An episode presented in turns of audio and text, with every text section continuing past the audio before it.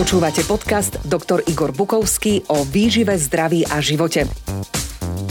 Vítajte v dobrej spoločnosti. Už vyše 30 rokov vám podáva zaujímavé, podnetné a dôveryhodné informácie o výžive a ľudskom zdraví. Každá časť nášho podcastu prináša horúce novinky, pripomína staré pravdy a ponúka inšpiratívne myšlienky a zamyslenia o svete okolo nás. Vypočujte si jeho ďalší podcast, ktorý vás naštartuje a podporí v pozitívnych životných zmenách.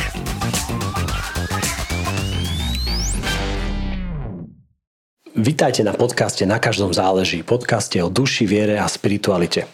Dnes svoj záber rozšírime a okrem viery sa budeme rozprávať aj o zdraví, strave, spoločnosti a možno aj o politike.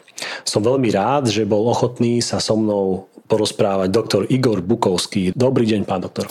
Dobrý deň, ja ďakujem za pozvanie, ja vám ďakujem za odvahu, ďakujem za ochotu cestovať sem, aby sme to mohli nahrať tento náš rozhovor, na ktorý ja sa veľmi teším. Súčasne mám z toho aj rešpekt dosť. Musím povedať, že viac ako, ako v prípade. Vždy mám nejaký rešpekt, pretože robíme veci, ktoré, ktoré sa snažíme ponúknuť iným ľuďom a, a tú zodpovednosť ja cítim vždy. Ale teraz, teraz mám taký zmiešaný pocit, že ako aj som na skúške aj a musím byť koncentrovaný a ja sa ale zase veľmi teším z toho, že nemusím byť ja ten, ktorý ten rozhovor mm-hmm. bude teraz viesť, takže, takže ďakujem za to, že to takto zvláštne mohlo celé vzniknúť a že ste boli ochotní sem pricestovať. A ja sa zase teším, že sa môžeme takto podeliť aj s vami o, o, o to, čo tu v tomto rozhovore vznikne. Takže dobrý deň a vítajte.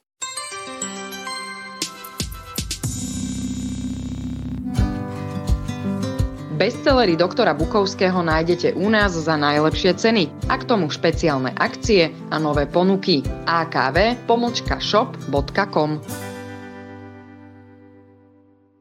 Doktora Igora Bukovského netreba až tak veľmi na Slovensku predstavovať, no predsa pre pripomenutie niektoré základné fakty som si vyťahol z Wikipédii, takže aj pre našich poslucháčov. Ale Wikipédia je zdroj informácií, ktoré o mne posledné tri roky veľmi zavádzajú, no, tak skúste. Tak, no a môžete si chystať, že čo opravíte. Aha, tak som sa tejto faktické som sa snažil. Absolvoval, Igor Bukovský absolvoval lekárskú fakultu Univerzity Komenského, získom titulu MUDR zo všeobecného lekárstva. V rovnakej, na rovnakej fakulte získal PhD v odbore normálna a patologická anatómia. Fyziológia. Fyziológia. Fyziológia. Dáme návrh na prepísanie. Fyziológia. Ehm, my sme sa pokúšali s tým autorom toho článku mm. komunikovať, to sú takí tí moderní aktivisti, ideologisti a tak. A on má svoje dôvody, prečo mm. teda taký, takýto text vznikol, nevieme do toho zasiahnuť. Nie, ale toto je faktická chyba. Mm. Takže ja, ja mám PhD eh, v odbore normálna patologická fyziológia, Fyziológiu som vyučoval 12 rokov na lekárskej fakulte a fyziológia je náuka o tom, ako funguje ľudský organizmus. Čiže ja, ja naozaj dokážem chápať aj dávať do kontextu procesy, ktoré nám umožňujú počuť, alebo ktoré regulujú činnosť srdca, alebo regulujú trávenie a umožňujú trávenie. A tak, tak mám taký, toto bola pre mňa jedna mm. obrovská škola, som za to mm. veľmi vďačný Bohu, že som si to musel najskôr naštudovať a potom mm. ešte aj pochopiť tak, aby, aby som to bol schopný vyučovať alebo prednášať. A to je niečo, čo mňa veľmi bavilo, pretože tá fyziológia je naozaj úžasná, nádherná, rozsiahla, krásna. Je to príbeh, a ktorý, ktorý mm, podľa mňa nikdy neskončí v zmysle nášho času ľudského. A najviac ma bavilo, keď som videl tie, ten aha okamih v tých očiach tých detí vtedy, alebo mm. 18, 19, 20 roční ľudia, tak to aha, to mňa strašne bavilo. Mm. Ako toto, keď tak niekomu sa usilujete niečo vysvetliť a vidíte ten okamih, keď to pochopí. Mm-hmm, mm-hmm, rozumiem. Ak bude viac takýchto faktických nepresností, tak to proste radšej vystrihnem alebo beriem späť. Bol poradca Výboru Národnej rady Slovenskej republiky pre zdravotníctvo a sociálne veci. Bol zamestnancom geriatrického oddelenia v nemocnici v Dunajskej strede. Áno, to bolo rok, hej, to bolo hneď po škole. Áno, roky som vymazával. Pracoval na fyziologickom ústave Lekárskej fakulty Univerzity Komenského ako učiteľ bol jedným z protagonistov relácie o chudnutí, tak už dosť vysielaného slovenskou televíziou. No, to už je dávno. No, to si pamätám. Ale... bol spolupracovníkom slovenského rozhlasu a autorom niekoľkých rozhlasových cyklov o zdraví a výžive. V roku 2004 otvoril ambulanciu klinickej výživy v Bratislave, kde teraz sedíme. Vydal niekoľko vlastných kníh, najmä o vegetariánskej výžive. Ne, to, to, už, to, už sú také, mm. to už sú také účelové interpretácie. Jedna kniha úplne prvá bola Vegetariánske dieťa a to naozaj vzniklo ako rukopis, lebo som to písal perom do zošita na nočných službách na tej geriatrii v tom mm. šamoríne. to bol, potom sa to prepisoval do T602 mm. programu a potom sa to spracovalo do knihy. Takže e, toto je jediná kniha, z ktorej ten rukopis sa nezachoval, lebo sa ten zošit niekde prosto strátil za tie roky, to bolo rok 1990. A moje knihy nie sú len o vegetariánskej výžive, moje knihy sú o výžive všeobecne, o jej využití v rámci prevencie, aj v rámci liečby alebo podpornej liečby. Moje knihy sú všeobecne o zdraví. Jedna z najväčších vecí, ktoré som urobil napríklad je návod na prežitie pre baby. To je kniha, mm. ktorá je pre pre deti a rodičov a starých rodičov a všetkých ľudí, ktorí sa starajú o deti od prvého nádychu po prvú triedu a tam sú kapitoly, na ktorých som ja robil so špecialistami z určitých oblastí a je tam 22 odborných konzultantov a je to naozaj všetko, to nie je len koža, ale aj detský vývoj, aj psychomotorický, aj somat, aj, aj, aj emocionálny, aj reč, aj všetko, všetko. Takže toto už je taká účelová mm. interpretácia, že vegetariánske a že kuchárske knihy. Nie, nie. Sú to knihy, ktoré sú o zdraví, ktoré sú komplexné, ktoré boli preložené mnohé z nich aj do českého jazyka, niektoré aj do iných jazykov, do nemeckého a, a, a bulharského, maďarského. V, maďar, v maďarčine vyšlo tých kníh niekoľko. A, no a, a tých kníh nie je niekoľko, tých je asi 15 a objem predaných kníh, len tých, ktoré teda prešli cez nejakú moju evidenciu, tak už presiahol počet 1 až 4 milióna. Wow. Bol externým spolupracovníkom televízie Markíza. 20, viac ako 20 rokov. Už som neistý, hoci čo čítam, že to Ale ne. účinkoval v rôznych televíznych reláciách. Vo väčšine prípadov to boli ranné magazíny, kde radil divákom vo veciach zdravej výživy a životosprávy je členom americkej dietickej, dietetickej asociácie americkej spoločnosti pre klinickú výživu, britskej spoločnosti pre výživu, slovenskej gastroenterologickej spoločnosti. A ešte aj kanadskej spoločnosti pre výživu, ale, ale to, to nie sú nejaké zásluhy, to, mm. prosto, to sú organizácie, kde chcem byť členom, platím si členské, z toho titulu získavam nejaké informácie, mám nejaké kontakty, mám mm. možnosť prosto čerpať z tých, z tých informačných zdrojov, ktoré považujem za seriózne a spolahlivé. Čo ale znamená, že nie je to tak, že vy ste raz vychodili nejakú školu, nejaký, nejaké zameranie, nejaký odbor a odvtedy ste proste zatvorili knihu a, a teraz radíte alebo liečite, ale sa celý, celoživotne vzdelávate. A to je pre mňa úplne fascinujúce toto celé a to vzdelávanie, pretože mňa to naozaj baví. Ja som, ja aj tu fyziológiu na tej, na tej lekárskej fakulte, ja som si študoval nové veci, ja som si objednával sám knihy zo zahraničia v angličtine a, a prenikať do, do hĺbky a na úroveň molekúl a buniek, to prosto je pre mňa naozaj ne, ako neodolateľné. Mm ja, ja odkedy som skončil lekárskú fakultu, tak ja som, ja som určite venoval štúdiu viac, lebo je to aj viac rokov samozrejme, ale určite som venoval v úrne viac času ďalšiemu štúdiu, než mm. počas tej lekárskej fakulty. Každý týždeň to sú, to sú hodiny. To je prosto od Povedal by som, že tak od, od dvoch do desiatich hodín každý týždeň mm. je pre mňa štúdium nových vecí. Moja cesta k vám bola asi taká, že pred zhruba tromi, štyrmi rokmi a sme niekde odchádzali, neviem, asi to bola nedela a počuli sme, asi to bol slovenský rozhlas. No a neviem, či práve to bola relácia, kde bol moderátor Pišta Vandal, ale tam to bolo práve pred, e, v, v období pôstu, pred Veľkou nocou. No a tam bol rozhovor s niekým, čo som ešte nebol, nevedel, že ste to vy, no ale počúvali sme a a ten niekto rozprával uh, s týmto Pištom Vandalom práve o viere a súvislosti viery, pôstu a, a, a, a výživy a, a niečo tak, a podobne. No a vtedy som tak spozornil a obidva sme s manželkou tak zastavili, že, že ako dobre hovorí, že ako múdro hovorí. A tam ma práve uh, tak trošku zaujala aj ten rozmer, tá rovina, že sa ten človek vyjadroval v oblasti viery alebo teológie, kde pripomínal, že on nie je odborník, ale že odpoveda subjektívne a úprimne. A to ma ešte viac zaujalo, lebo mm, nie každý si vie uvedomiť, že keď je v niektorej oblasti odborník, že v inej nemusí automaticky byť a podobne. No dopoviem ešte, a, no a potom som si vás teda vyhľadal, že aha, Igor Bukovský, pozriem sa a videl som väčšinou e, YouTube kanál, som si pozeral e, videá o, o najmä vtedy o e, životospráve, o stravovaní a výžive. No a skončil som tak, že každý večer manželka len prišla do kúpeľne a videla ma umývajúci zuby, mobil takto postavený na takej poličke predo mnou a Igor Bukovský mi rozpráva o vločkách alebo špenáte alebo o niečom inom. A už to bolo také typické a ona pozerá, že zase toto.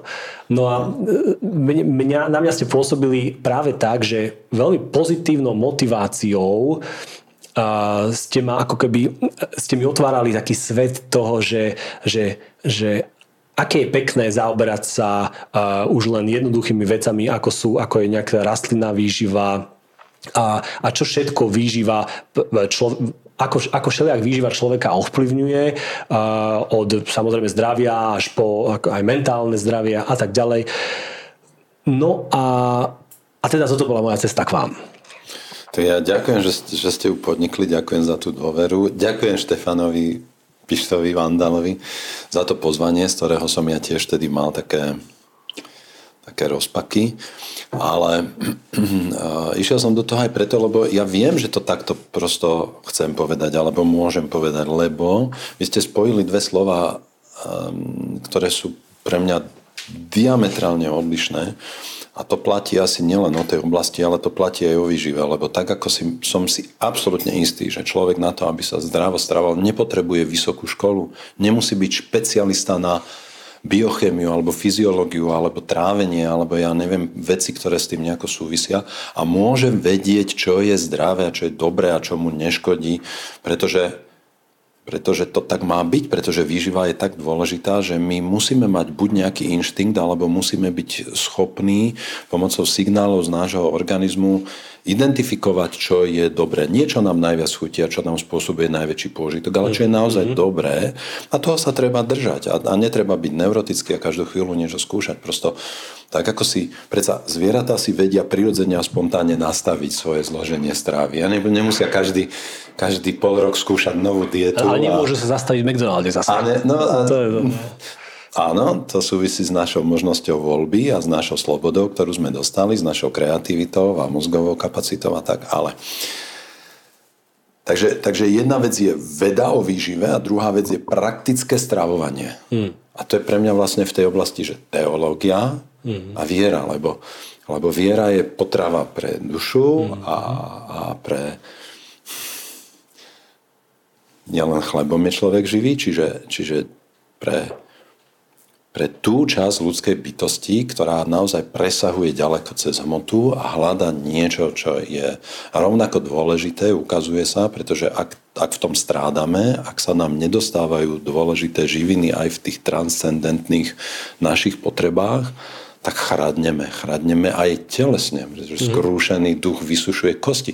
Tento týždeň alebo minulý týždeň vyšla štúdia, ktorá naozaj ukázala, že najmä u mužov to platí, že muži, ktorí sú, ktorí sú pod veľkým stresom a sú v, depresívno, v depresívnych sklonoch mm. alebo trpia depresiou, majú horšie kosti. Mm. Tuto máte zase potvrdenie biblického, veš? Mm. To je od Šalamúna, myslím, mm. že skrúšený duch vysušuje kosti. A a, a to je tá viera, je takáto potrava a to je niečo, čo človek zase musí mať ten inštinkt um, sám objaviť, sám, sám nájsť a sám hľadať. A teológia je náuka o tom. A teraz za ideálnych okolností to má nejaký prienik. Mm-hmm. Hej. Ale, ale ja nie som si istý, či, či každý teológ je hl, hlboko veriaci človek či každý teológ je e, človek, od ktorého by som e, sa chcel učiť niečo aj o charaktere. A nemyslím si, alebo nemyslím si, že nevyhnutné, aby každý veriaci bol schopný viesť teologické debaty o význame nejakého slova alebo nejakých, mm. viete, ako, ako mm. to prosto, že je, že sú aj dizertačné práce napísané o jednom slove Áno, zo starého vlastne. zákona a rozoberá sa jeho kontext a význam v starozákonných jazykoch a tak. Čiže pre mňa sú to odlišné, mm-hmm. odlišné veci. V tej teológii ja samozrejme nie som, nie som kompetentný. Ale v otázke viery je to pre mňa prostredie, ktoré by malo byť vlastne pre každého človeka dostupné, nielen na to, aby sa bádal, ale aby sa aj zdieľal a bol, bol, bol schopný komunikovať svoje poznanie, zážitky alebo skúsenosť a, a tak. Súhlasím. A ako ste sa dostali, pôvodne ešte sa vrátim k tejto výžive, ako ste sa dostali k tomu, že, že práve výživa sa stane tako, ak sa dá povedať, tak, takým, takým hlavným poslaním? Ja som No, keď, sme, keď sme skončili tú lekárskú fakultu a, a stáli sme už pred tou budovou tam na rohu v Bratislave po tej promocii s tými diplomami a už spolužiaci z a tak všetci. Tak jednu vec, čo sme si hovorili, že, že pre pána Jana, že ja toto mám a to už mám ísť liečiť. My sme prosto vtedy pocitili taký strach z toho, mm. že mm. necítili sme sa pripravení mm. naozaj na to, aby sme teraz už vstúpili do nejakej mm. ambulancie alebo do nejakej nemocnice a začali liečiť ľudí. Prebrať celú tú zodpovednosť. Začali liečiť ľudí. To bola jedna taká vec, ktorú sme si tak spoločne hej, hovorili, komunikovali. Fakt si pamätám aj od mudrých spolužiakov, ktorí, ktorých si vážim doteraz, že ty vole, že, že ja mám ísť liečiť ľudí. A druhá vec, ktorú som ja si pocitoval uh, súkromne, vnútorne, na rozdiel od väčšiny mojich spolužiakov, ktorí už presne vedeli, kto bude chirurg, kto bude vočný lekár, internista, mm-hmm. pediatér a mhm, tak, mm-hmm. ja som nevedel, čo. Mm-hmm. Ja som fakt nevedel. Ja som, ja som, ja som sa cítil tak v takom, nie že vzduchoprázdne, ale v takom Dá sa tak študovať medicínu, že neviete od začiatku, čo... čo, čo ja som inklinoval tak skôr k tým internistickým disciplínám, mm. to ma bavilo, mňa veľmi bavila vtedy aj tá fyziológia ako študenta, ako študenta ale, ale proste ja som nevedel, ja som nemal nasmerované, hej. mnohí tí moji spolužiaci už mali aj miesta. Mm.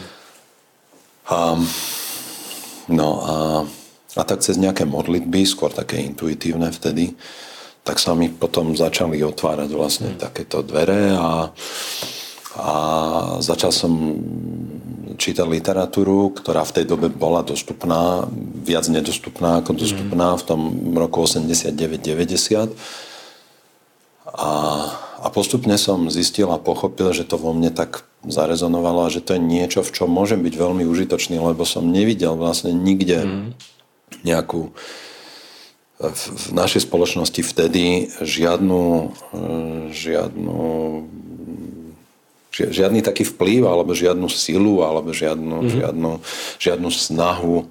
To všetko bolo tak formálne, viete, tie, tie programy na, na chudnutie a tak, tak ako mm. ministerstva zdravotníctva. Doteraz sú to, to sú strašné veci. Hrozné, strašné, prosto úplne impotentné ako mm-hmm. z mhm. hľadiska tej funkčnosti tak som prosto začal kráčať cestou, ktorá sa začala otvárať a čo bolo veľmi zaujímavé, že ja som hneď v tom 90. roku vyšiel do Ameriky prvýkrát, to sme dali dokopy peniaze, čo som dostal za promociu, kúpili sme letenku a išli sme na 3 mesiace s mojou bývalou manželkou. A tam som, tam som prosto vstúpil úplne už do toho, tam som mm. už išiel s tým, že toto je mm. vec, ktorá mňa baví, zaujíma. Mm. Ja som si donesol 20 kg literatúry, čo sa mi podarilo nájsť sponzorov a darcov, ktorí nakúpili najlepšie knihy v tom čase, obrovské hrubé veci. A, a napriek tomu, že ja som sa vlastne usiloval v tej Amerike si nájsť nejaké uplatnenie v zmysle povedzme vedy alebo študovania výživy na nejakej univerzite alebo niečo, toto všetko bolo zatvorené. To bolo veľmi čudné inak. Hmm. Všetky tie moje snahy uh, začať študovať výživu v Amerike hmm. narazili. Hmm. Ale ale otvárali sa mi všetky dvere k odbornej literatúre, k účastiam na zahraničných konferenciách. Ja som vtedy naozaj mal možnosť cestovať do Austrálie, do Ameriky, do Kanady na najväčšie konferencie o výžive, stretávať sa s tými ľuďmi, robiť tam s nimi nejaké rozhovory a bolo to fascinujúce. Ja som v tom, v tom čase už spoznal profesora Villeta a doktora Campbella z, z tej Cornellskej univerzity a tak a prosto toto všetko sa mi otváralo, ale dvere do Ameriky, hm. do nejakého pohodlného života mi mm. ostali zatvorené. Mm. Tak najskôr to bolo pre mňa s takou trpkosťou, ale potom s odstupom času som to tiež tak pochopil a prijal, spracoval, že nie som ja tu na to, aby som žil niekde v Amerike, na to, aby som sa naučil a, a získal všetko, čím môžem byť užitočný tu. A to nie som.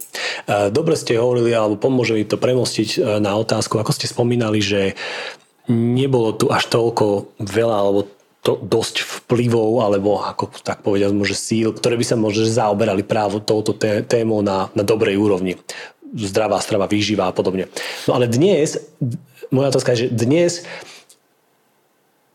je dosť ľudí, alebo dosť naozaj, dosť, dosť ako ľudí, ktorí sa nazývajú výživoví poradcovia, youtuberi, blogeri, influenceri, ktorí sa touto tematikou veľmi zaoberajú. A teraz hovorím, že absolútne nie je cynicky, e, neviem to kompetentne hodnotiť. Čo je, ako to vysledujete, alebo čo je váš názor na to, že, že je zrazu no zrazu proste môže prirodzene, ale toľko veľa týchto ľudí a je to dobré, zlé, držia úroveň, nie. Toto je, toto je zložitá otázka. A nie, že by som sa aj vyhýbal, ale, ale je to zložitá otázka preto, lebo, lebo tie súvislosti sú komplexné.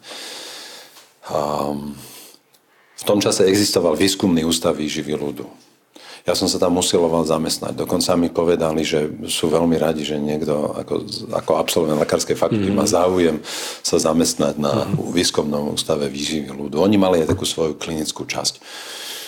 No a to bolo, to bolo v tom júni po tých promociách a povedali, a, ste prijatí, príďte podpísať zmluvu, v auguste budete môcť nastúpiť. A keď som sa, medzičasom už som začal publikovať nejaké články, už vyšiel som mnou nejaký rozhovor, robil som nejaký rozhovor aj v slovenskom rozhlase a tak. A keď som prišiel v auguste do toho, na ten podpis zmluvy a do zamestnania, tak mi povedali, že situácia sa zmenila, že teda oni ma nemôžu zamestnať. Mm. Tak tedy ja som prvýkrát pocitil vlastne niečo, čomu som vystavovaný v, v nejakých rôznych formách až doteraz, mm. že zrejme tie moje články a tie informácie, ktoré medzičasom boli zverejnené a opublikované, zmenili ich nastavenie voči mne hm. až do tej miery, že mi oznámili, že teda nemôžem sa tam zamestnať. Čo sa stalo zase dobre samozrejme, lebo podľa všetkého. No a, a veľmi rýchlo sa potom, potom začali diať aj také veci, že, že prišli ponuky zo slovenského rozhlasu, vtedy teda Rádio Slovensko a tak, na pravidelné vysielania, na, na, na, na, na také vlastne vystúpenie z toho. Mm. Začal som o tom hovoriť. A tri roky som mal napríklad pravidelný stĺpček v denníku SME, ktorý vznikol v tom 93. roku ako, ako nové médium, pretože, mm. pretože vtedy Vladimír Mečiar hej, tú, tú smenu tak ovládol, že ten Karol Ježík mm Alexej Fulmek a tak prosto sa rozhodli, že oni to chcú odtrhnúť a spraviť médium, ktoré nebude závislé na tom. Ja som obratom dostal od nich potom ponuku na písanie pravidelného slupčeka. To bolo 3,5 roka. To vás strašne veľa naučí. Ja som mm. naozaj, ja som musel tie hrubé knihy, ku ktorým som sa dostával, skutočne preštudovať, prečítať a spracovať ich a hľadať spôsob, ako to začať komunikovať. A mm. toto, toto v tých médiách začalo dosť rezonovať a bolo to, bolo to vlastne niečo, čo, čo spontánne vytvorilo vytváralo zase ďalšie a ďalšie príležitosti a tak sa to začalo celé nejako um, vzájomne podporovať a prinášať nejaký efekt. No a a bol som vtedy naozaj prvý asi, ktorý hovoril, výživa je tak dôležitá, že prosto každá bunka v našom tele závisí od toho, čo jeme, lebo keď sa narodíte, máte 3,5 kg, teraz máte koľko? 52, 60, 80, 120. Z čoho je ten rozdiel? Z toho, čo ste doteraz zjedli. Tie bunky sú len z toho, čo zjete. Pozerajte sa na to, čo jete ako na hmotu, z ktorej vaše telo mm. musí, mm. musí, lebo nemá inú možnosť alebo rásť, alebo regenerovať svoje tkaniva, ktoré postupne samozrejme odumierajú a treba ich niečím nahradiť a tak. No, no to ostatné je história, ale teda mm, tá téma je stále veľmi zaujímavá, veľmi dôležitá. S nástupom sociálnych sietí, internetu mnohí ľudia získali presvedčenie, že to je nielen zaujímavá téma, ale že sa to dá ľahko naštudovať, mm. alebo že sa Teraz že sa ľahko stanú, áno, že sa ľahko stanú expertmi. Pozrite, tak ako si veľa byt. ľudí myslí, ako si veľa ľudí myslí, keď má dobrý fotoaparát v telefóne, že už sú z nich dobrí fotografi. Hmm, hmm. Tak ako si ľudia, ktorí ovládnu nejakú aplikáciu na, na povedzme hudobný nástroj alebo na hudobnú produkciu, už myslia, že sú dobrí hudobníci. Ja myslím, že sme veľmi devalvovali. Toto je časť tej zložitej odpovede, hmm. že sme veľmi devalvovali mnohé veci. A ja si myslím, že toto sme veľmi devalvovali tiež. Skutočnosť, že u nás neexistuje vlastne nejaká akreditácia tých výživových poradcov, že to sú, že to sú často prosto ľudia, ktorí absolvujú nejaký víkendový kurz, ne, organizovaný nejakým fitness trénerom alebo nejakou skupinou, ktorá si získala na ministerstve školstva nejakú akreditáciu na organizovanie nejakých seminárov a, a teraz oni mm-hmm. toto idú robiť a toto má ovplyvňovať ako zdravie ľudí. Keď vypukol COVID, na mňa médiá utočili, že ja nemám kvalifikáciu, aby som sa vyjadroval k novej chorobe. Ja som sa vyjadroval k imunite. Mm. Imunita je súčasť ľudskej fyziológie. Ja som to vyučoval, ja mám na to kvalifikáciu. Ja som preukázal, že som schopný si naštudovať akúkoľvek medicínsku, biomedicínsku tému a spracovať ju, komunikovať ju. To mám PhD. A teraz ľudia, ktorí vlastne nemajú ani že elementárne vzdelanie o tom, ako funguje nejaká, nejaká ľudská fyziológia alebo, alebo biochémia a podobne, tak sa vydávajú za ľudí, ktorí iným ľuďom idú radiť ako ovplyvňovať svoje zdravie a toto všetko je v poriadku, mm. ale pritom sú medzi nimi takí, ktorí sú veľmi poctiví a zašli v tom, mm. aj v tom mm. samoštúdiu mm. zašli tak ďaleko, že by som ich považoval za rovnocenných partnerov mm. aj pre rozhovor. Mm. A keby aj nie je rovnocenných, nie je to predsa lepšie, že proste téma žije viac a v zásade, keby sme si to spriemerovali, možno, že som optimista, a keby sme si to spriemerovali, tak v zásade aj tak väčšina povie viac dobrého v zmysle, alebo sa pýtam v zmysle, jedzte menej hamburgerov, viac zeleniny, viac sa pohybujte. Nie som si celkom istý, lebo za tú dobu prišlo veľa všelijakých kontroverzných tém, napríklad, že kokosový tuk je lepší ako mm-hmm. olivový olej, alebo že keto, paleo a podobne, mm-hmm. že to je lepší model strávovania ako ten whole food, ten plant-based, teda taká tá viac vegetariánska strava alebo strava založená na rastlinných potravinách. Veľa, veľa, veľa rôznych tém. Lepok škodí všetkým. A tí ľudia, ktorí, ktorí sú ovplyvnení tými trendami, pretože z podstaty svojej existencie vlastne sú napojení na trendy, lebo, lebo aj tú výživu možno robia preto, lebo je to trendy. Hmm. Ja som to začal naozaj v časoch, keď to nebolo trendy a keď to bolo ťažké a keď ma najskôr vystavovali mm, útokom a konfrontáciám treba aj tí potenciálni kolegovia z výskumného ústavu výživy ľudu a podobne. A ja som sa v tom veľmi zocelil tým, že som mm. musel prejsť cez tú odbornú konfrontáciu a že som musel si obhájiť vlastne veci, ktoré som začal komunikovať. Aj za to som veľmi vďačný. No a títo ľudia vlastne v tých trendoch, ktorí sa valia, tak obávam sa, že tamto naozaj nie je zakorenené v tom, v tom vycibrení si názorov, argumentácie, informácií a že to je, že to potom ide ozaj tak po povrchu. Ale znovu, že sú medzi nimi aj takí, s ktorým, ktorí by pre mňa naozaj boli rovnocenní partneri, alebo ktorí možno aj majú naštudované viac ako ja. Problém je, že to ťažko rozlíšite. A ja si myslím, že keby ste sa rozprávali s Jurajom Karpišom na tému finanční poradcovia, tak by vám povedal niečo podobné, pretože finanční poradcovia tiež vo veľkom zdevalvovali tú mm-hmm. niečo profesiu, tú odbornosť, tú, tú schopnosť poskytovať informácie kvalifikované v kontexte, zase s nejakým historickou znalosťou a tak, prosto, a s nejakou pokorou. A toto platí o mentálnom coachingu, o, o mm. psychoterapii a o spuste ďalších vecí. Takže tá výživa je v tom jeden z tých prúdov, mm. do ktorého sa dá skočiť. Šachovnica už je dosť obsadená za tú dobu, čiže keď chcete, keď, keď sa niekto skúša marketingovo vlastne uplatniť, tak musí prísť alebo s niečím veľmi zaujímavým a veľmi novým, alebo natoľko streleným, mm-hmm. aby, to, aby to vzbudilo nejaký rozruch. No. Mm-hmm. A mhm. toto zase je istý rizikový okamih potom v tom. No lebo čo teraz, tak ja 30, už skoro 33 rokov hovorím, sledujem tie trendy a hovorím o tom. A teraz, teraz čo? Teraz človek, ktorý, ktorý by teraz mal tú ambíciu a bude hovoriť to isté, tak on v tom obrovskom prúde a v tom, v tom, v tej, v tej džungli tej informačnej, ako sa, ako ho niekto nájde, ako ho niekto bude počuť, ako ho niekto uvidí. Hej, rozumiem. A nemáme naozaj inštitucionálne toto vôbec nemáme ošetrené. Ako dá sa tu nejako študovať výživa, kde si ja v Nitre a tak, a, ale, ale na úrovni nejakej tej kvalifikácie, že toto je naozaj nejaký atestovaný alebo akreditovaný, alebo ja neviem, prosto ne, musí prejsť nejakým vzdelávacím procesom. Pozrite, v Spojených štátoch amerických naozaj tam to majú dosť tak odstupňované, že je, že je registrovaný dietolog a registrovaný dietolog a nutricionista. A a v určitých stupňoch napríklad ten človek nemôže iným ľuďom odporúčať užívať ani vitamín C v nejakých hmm. akoby dávkach, že toto je to, čo máte odporúčané dávky, ale nemôže vám niekto povedať, dajte si trikrát denne 200 mg. Mm. A tuto, tuto niekto vám ide rozprávať, ako lepok škodí všetkým a kokosový tuk je lepší ako olivový olej a, a všetci máte ísť na keto alebo neviem.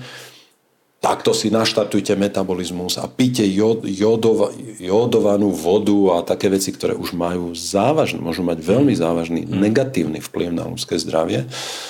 A to tu môže rozprávať akoby hocikto. Mm. A to zrazu tým médiám, to už dlhodobo im nevadí, tým médiám, že že kto si bez naozaj bez primeranej kvalifikácie zásadným spôsobom môže poškodiť zdravie iných ľudí. Vo vašich videách, keď som sledoval, často mi imponovalo, alebo som sa tešil vlastne aj z toho, že vy ste skoro každú asi informáciu, ktorú ste komunikovali, alebo taký hlavný motív vašich, dajme tomu videí, ste podložili nejakým výskumom, nejakým objavom, uvádzali ste nejaký zdroj. Skoro. No a moja otázka je ale, uh, čo sú možno, že naj, pre vás najfascinujúcejšie uh, objavy, už naozaj, že môže povedať, že potvrdené objavy posledných rokov v oblasti výživy? Hmm. No s tými zdrojmi to je tak, ja sa usilujem vždy poskytnúť informáciu, z ktorej vychádzam pri tom, čo interpretujem, hej, ale ale súčasne sa obávam, že vlastne toto by bolo možné urobiť s akýmkoľvek názorom. Viete, tej, tých mm-hmm. odborných štúdí na všetky témy, o ktorých by sme sa mohli rozprávať, je už tak veľa, že sa dá urobiť nejaký konštrukt, ktorý podporíte nejakými mm-hmm referenciami na vedecké práce v podstate na čokoľvek. Ako sa hovorí, na čokoľvek. je PhD človek na všetko. Že každý, každý názor vieme nájsť niekoho. Áno, áno hej, pretože aj ja som mal na to taký slajd, taký, taký obrázok na prednáškach k téme informačný chaos, že keď si predstavíte hviezdnnu oblohu a každá tá, každý ten svetelný, tá svetelná bodka na nebi je nejaká informácia, nejaká tá vedecká štúdia, tak je ich tak veľa, že vy môžete z toho poskladať a napísať akékoľvek slovo, teda môžete vytvoriť akýkoľvek konštrukt. Mm. Nájdete si odborné štúdie, ktoré, z ktorých dokážete vytvoriť nejaké aspoň, aspoň zdanie toho, že je tu vedecká odborná literatúra, ktorá podporuje toto. Mm-hmm. No ale ja sa skôr na tú oblohu pozerám tak, že kde je tá mliečna dráha, že kde nastáva, kde nastáva vysoká koncentrácia mm-hmm. tých informácií a tých mm-hmm. štúdí a kde to dáva vlastne, odborne sa to volá metaanalýza. Mm-hmm. Čiže, čiže mňa zaujíma, že kde sú prieniky a kde je taká vysoká koncentrácia opakujúcich sa informácií, ktoré sa navzájom nejako mm. potvrdzujú alebo dávajú do súvislosti a toto mňa zaujíma oveľa mm. viac. Čiže ja sa na nebo skôr pozerám tak nie, čo tam môžem napísať, mm. ale kde je tam mliečna dráha. Mm. Lebo to je ten, to je ten informačný uh, tok, ktorý možno považovať za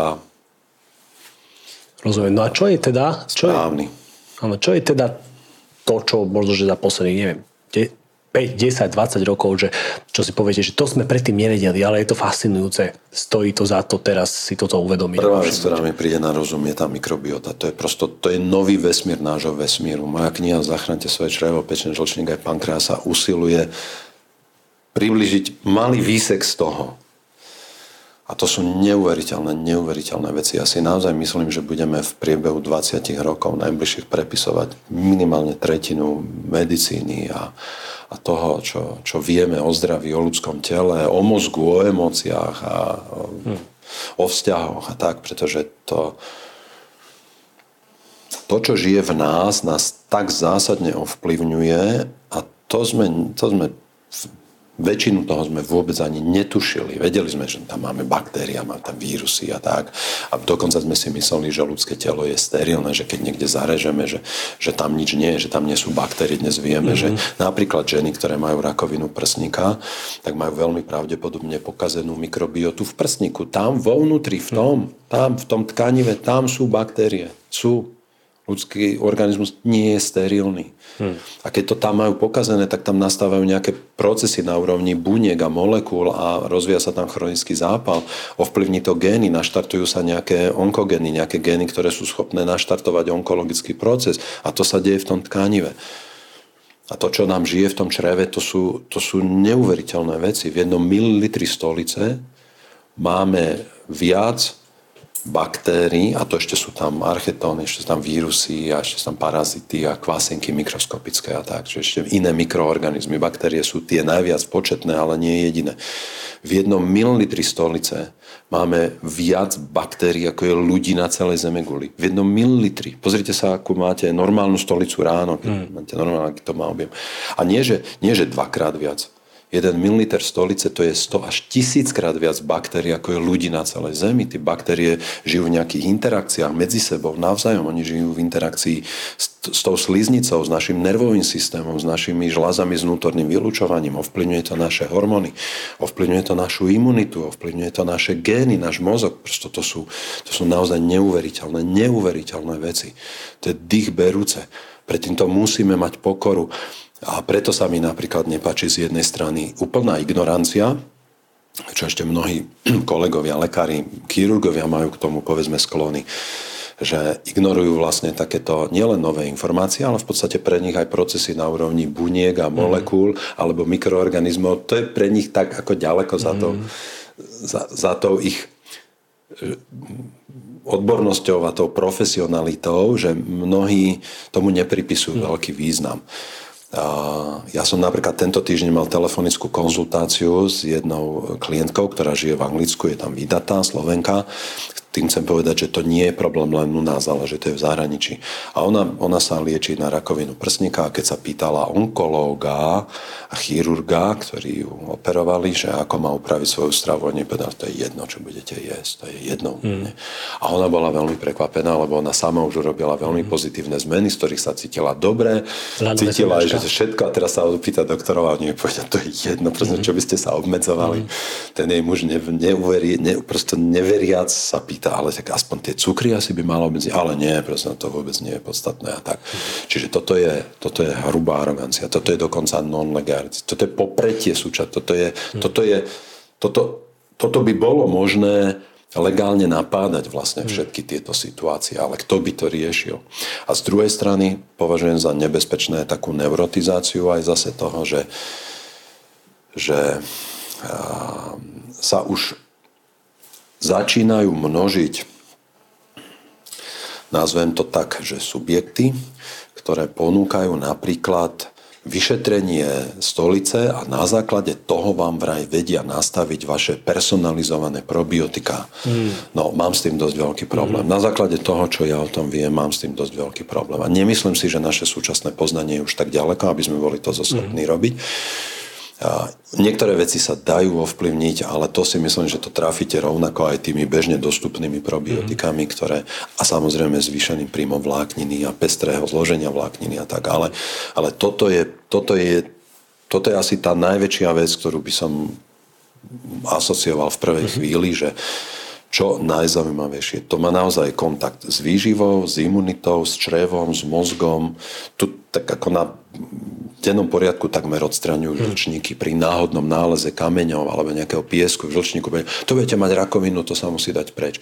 Ten človek to tam možno mal 20 rokov, nič mu nebolo, dožil by s tým a nikdy by o tom nevedel a oni mu odstránia orgán, ktorý je veľmi dôležitý a ktorý zase súvisí aj s tou mikrobiotou a s celým tým vnútorným mikroprostredím. Prosto budeme musieť myslím si, naozaj prehodnotiť veľmi veľa hmm. vecí. Počnú s experimentami na myškách, na ktorých dokázali, že keď porodia myši cisárským rezom a umiestnia ich v sterilnom prostredí, to znamená, oni vlastne nevytvoria žiadnu črevnú mikrobiotu, tie myšky od narodenia.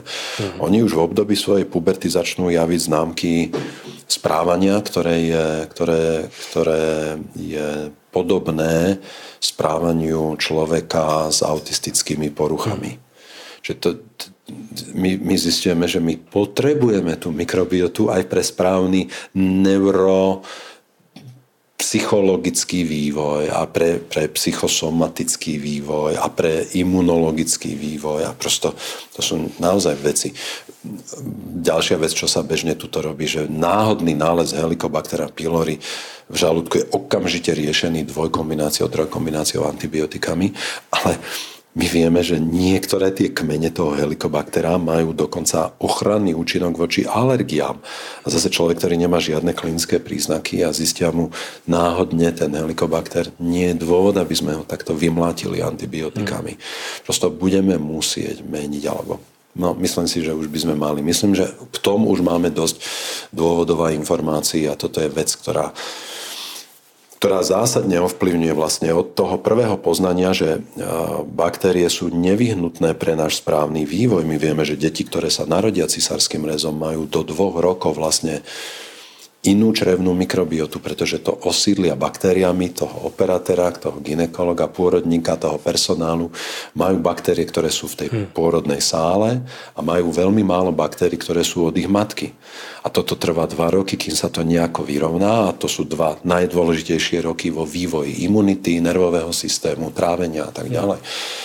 Takže dnes už napríklad um, v čase, keď som ja tú knihu písal, tak bol taký, taká kazuistika veľmi zaujímavá jedného popredného veca na tému mikrobiom z Kalifornie, ktorý o tom vedel tak veľa, že keď jeho manželka išla rodiť a vedeli, že to musia porodiť cisárským rezom, tak on si urobil vaginálny ster a to dieťa po narodení tým mm. tamponom mm. ponatieral mm. hneď. A to, k tomu sa priznal, lebo to, to ne... dnes už o tom existuje výskum. Prosto sa to naozaj toto skúma a zistujú, že to pomáha tým deťom, ktoré sú narodené cisárským rezom, lepšie osídliť ten tráviaci trakt, že vlastne im to pomáha naštartovať sa imunologicky a neurologicky a a tak. Takže to sú od týchto informácií, aké je to pre nás dôležité na začiatku, cez celý vývoj, fyzickú výkonnosť, mentálnu výkonnosť až do toho, až do toho seniorského veku, keď vlastne zase črevná mikrobiota napríklad, keď je zlá, urýchluje rozvoj vzniku Alzheimerovej choroby, cukrovky, niektorých druhov rakoviny a tak ďalej. A keď ju máte dobrú, tak vás to chráni. Čiže zase ľudia so zdravou mikrobiotou majú podstatne menšie riziko, že u nich vznikne Alzheimerová hm. choroba. A to sú a to prosto to je celý ľudský život. Neexistuje ľudský orgán, neexistuje ľudské obdobie života, neexistuje, ne, neexistuje v ľudskom živote ľudskej hmoty nič, čo by nebolo v nejakom vzťahu s tou črevnou mikrobiotou. Hmm. To je fascinujúce. A odprávte ma, čo, čo poviem zlé, ale ja som tiež, keď som sa o tomto počúval trošku, tak e, to, čo som si ja z toho zobral, alebo čo som pochopil, bolo, že jednak hovorili ľudia, ktorí boli trošku kompetentní, že, že a hlavne toho strašne veľa ešte nevieme, že to je prvá vec.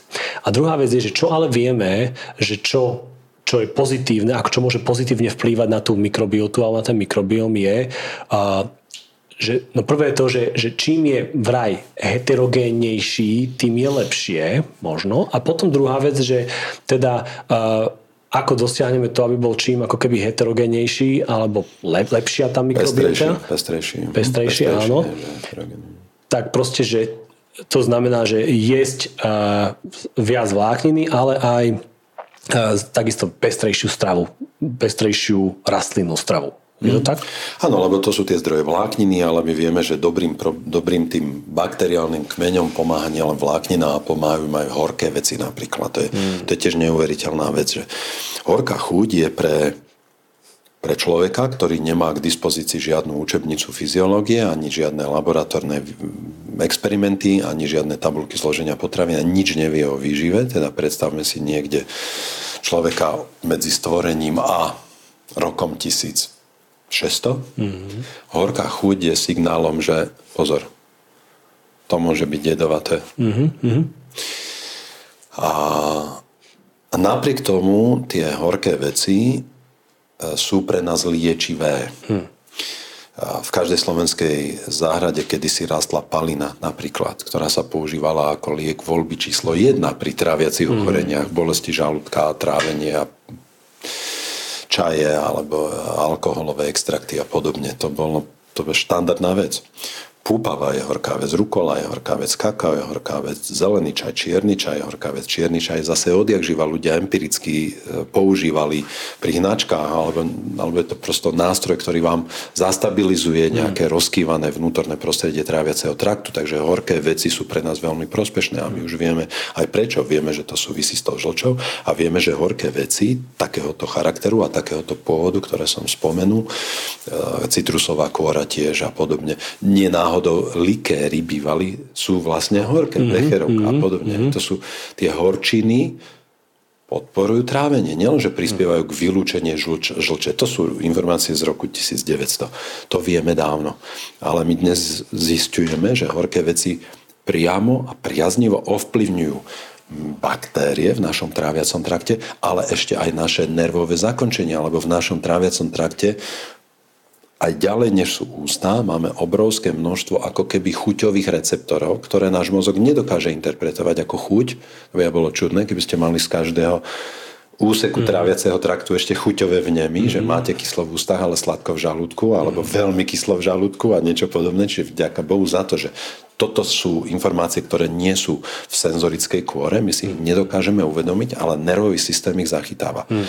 A tie horké molekuly alebo látky, ktoré vyvolávajú na jazyku horkú chuť a horký vnem, teda v mozgu, tak oni pôsobia v tráviacom trakte, dokonca ich existuje tých receptorov, tých nervových zákončení, na ktoré sa takéto molekuly viažujú, ich existuje viac typov než v ústach.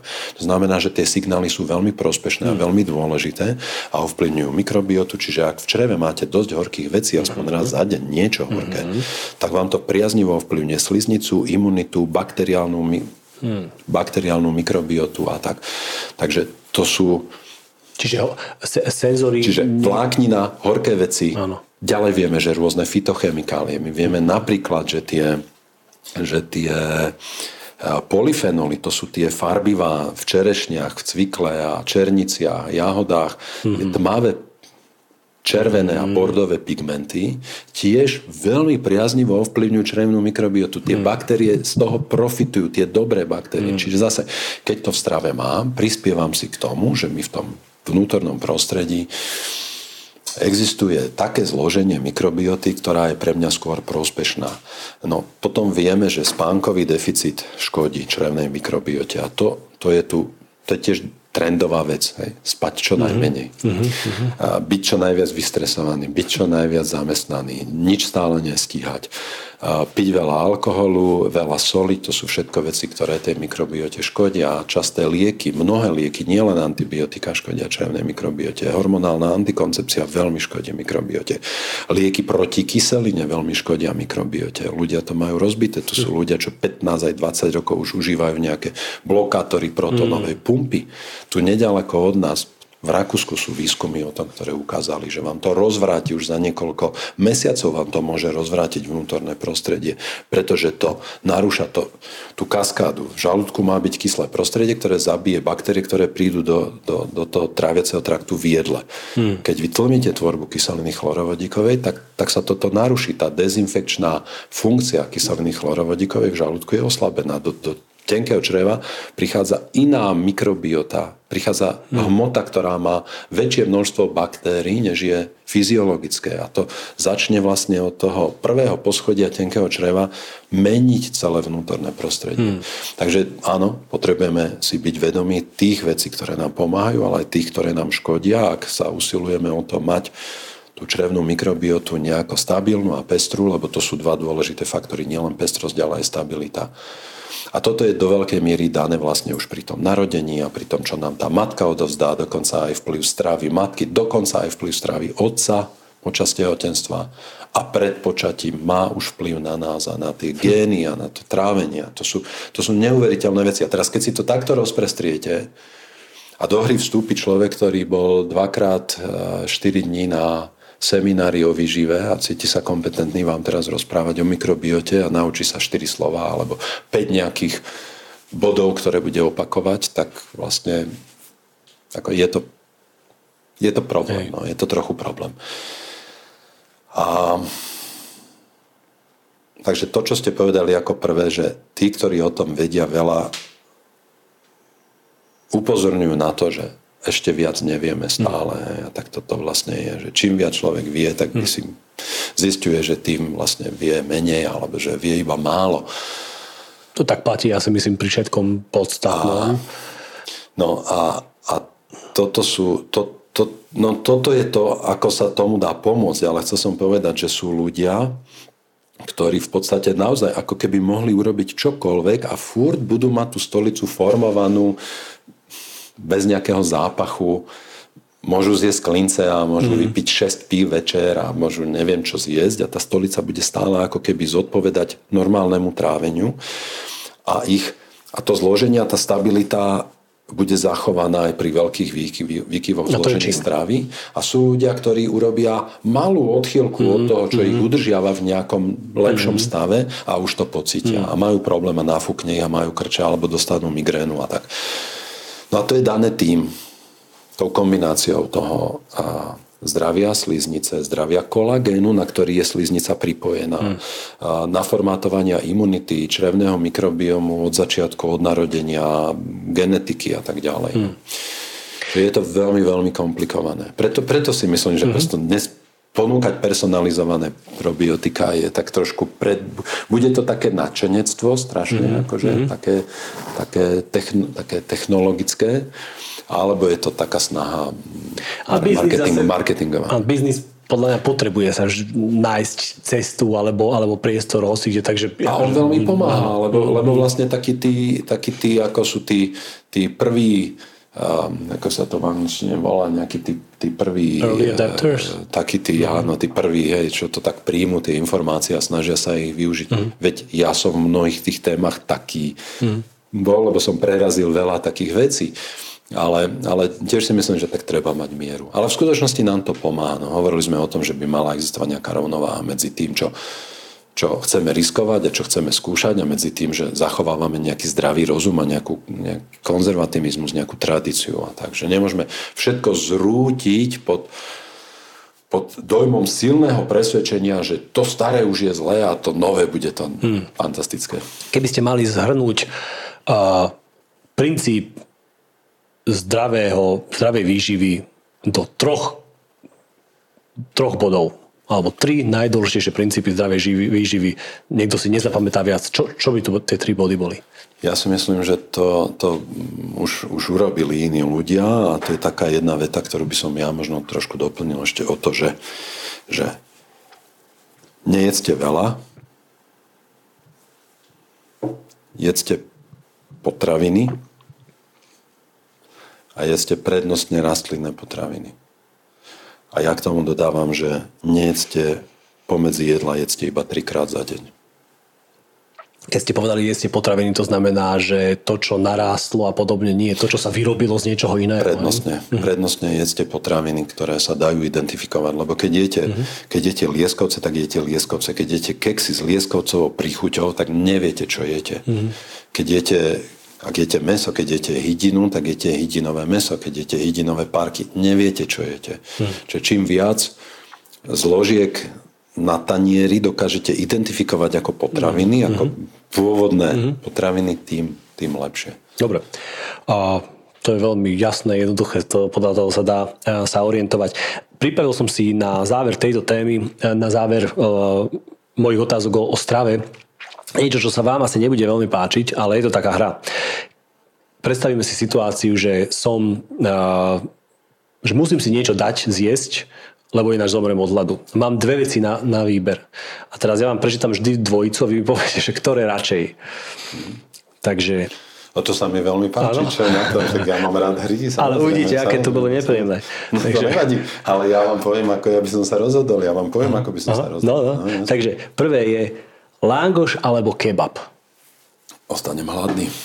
Tak vidíte, ale musíte. Z, z, zomrete. Nemusím. Zomrete. Nemusím. Ináč zomrete. Nezomriem. Nie som v situácii, aby som zomrel. Nie. Uh-huh. Ak som v takej situácii, že mám si možnosť vybrať medzi kebabom a langošom, nemôžem byť a priori nemôžem byť v situácii, že uh-huh. som vyhľadovaný na pokraji uh, života. Hej. No ale ja, tak teda ja a ja, ja si idem niečo dať a vypýtam si, že povedzte mi, že čo je menšie zlo. To je ako voľby slovo. Dobre, to som dostanem, že čo je menšie zlo, teda, že langoš, alebo... Ja už odmietam, ja už odmietam menšie zlo. Ja už, ja už no. tak, akože, uh, najmä tu treba, čo sa týka toho vplyvu zvonka, potom to, toho charakteru ako politiky. No a potom poviete aj na ostatné, že asi si nevyberiete nič, ale k tomu sa dostaneme. Ale takže, takže odmietate odpoveď. odpoveď. Um, ak by som bol donútený, ak by, ak by z nejakého dôvodu závisel môj život, nie, že by som zomrel od hladu, lebo, mm.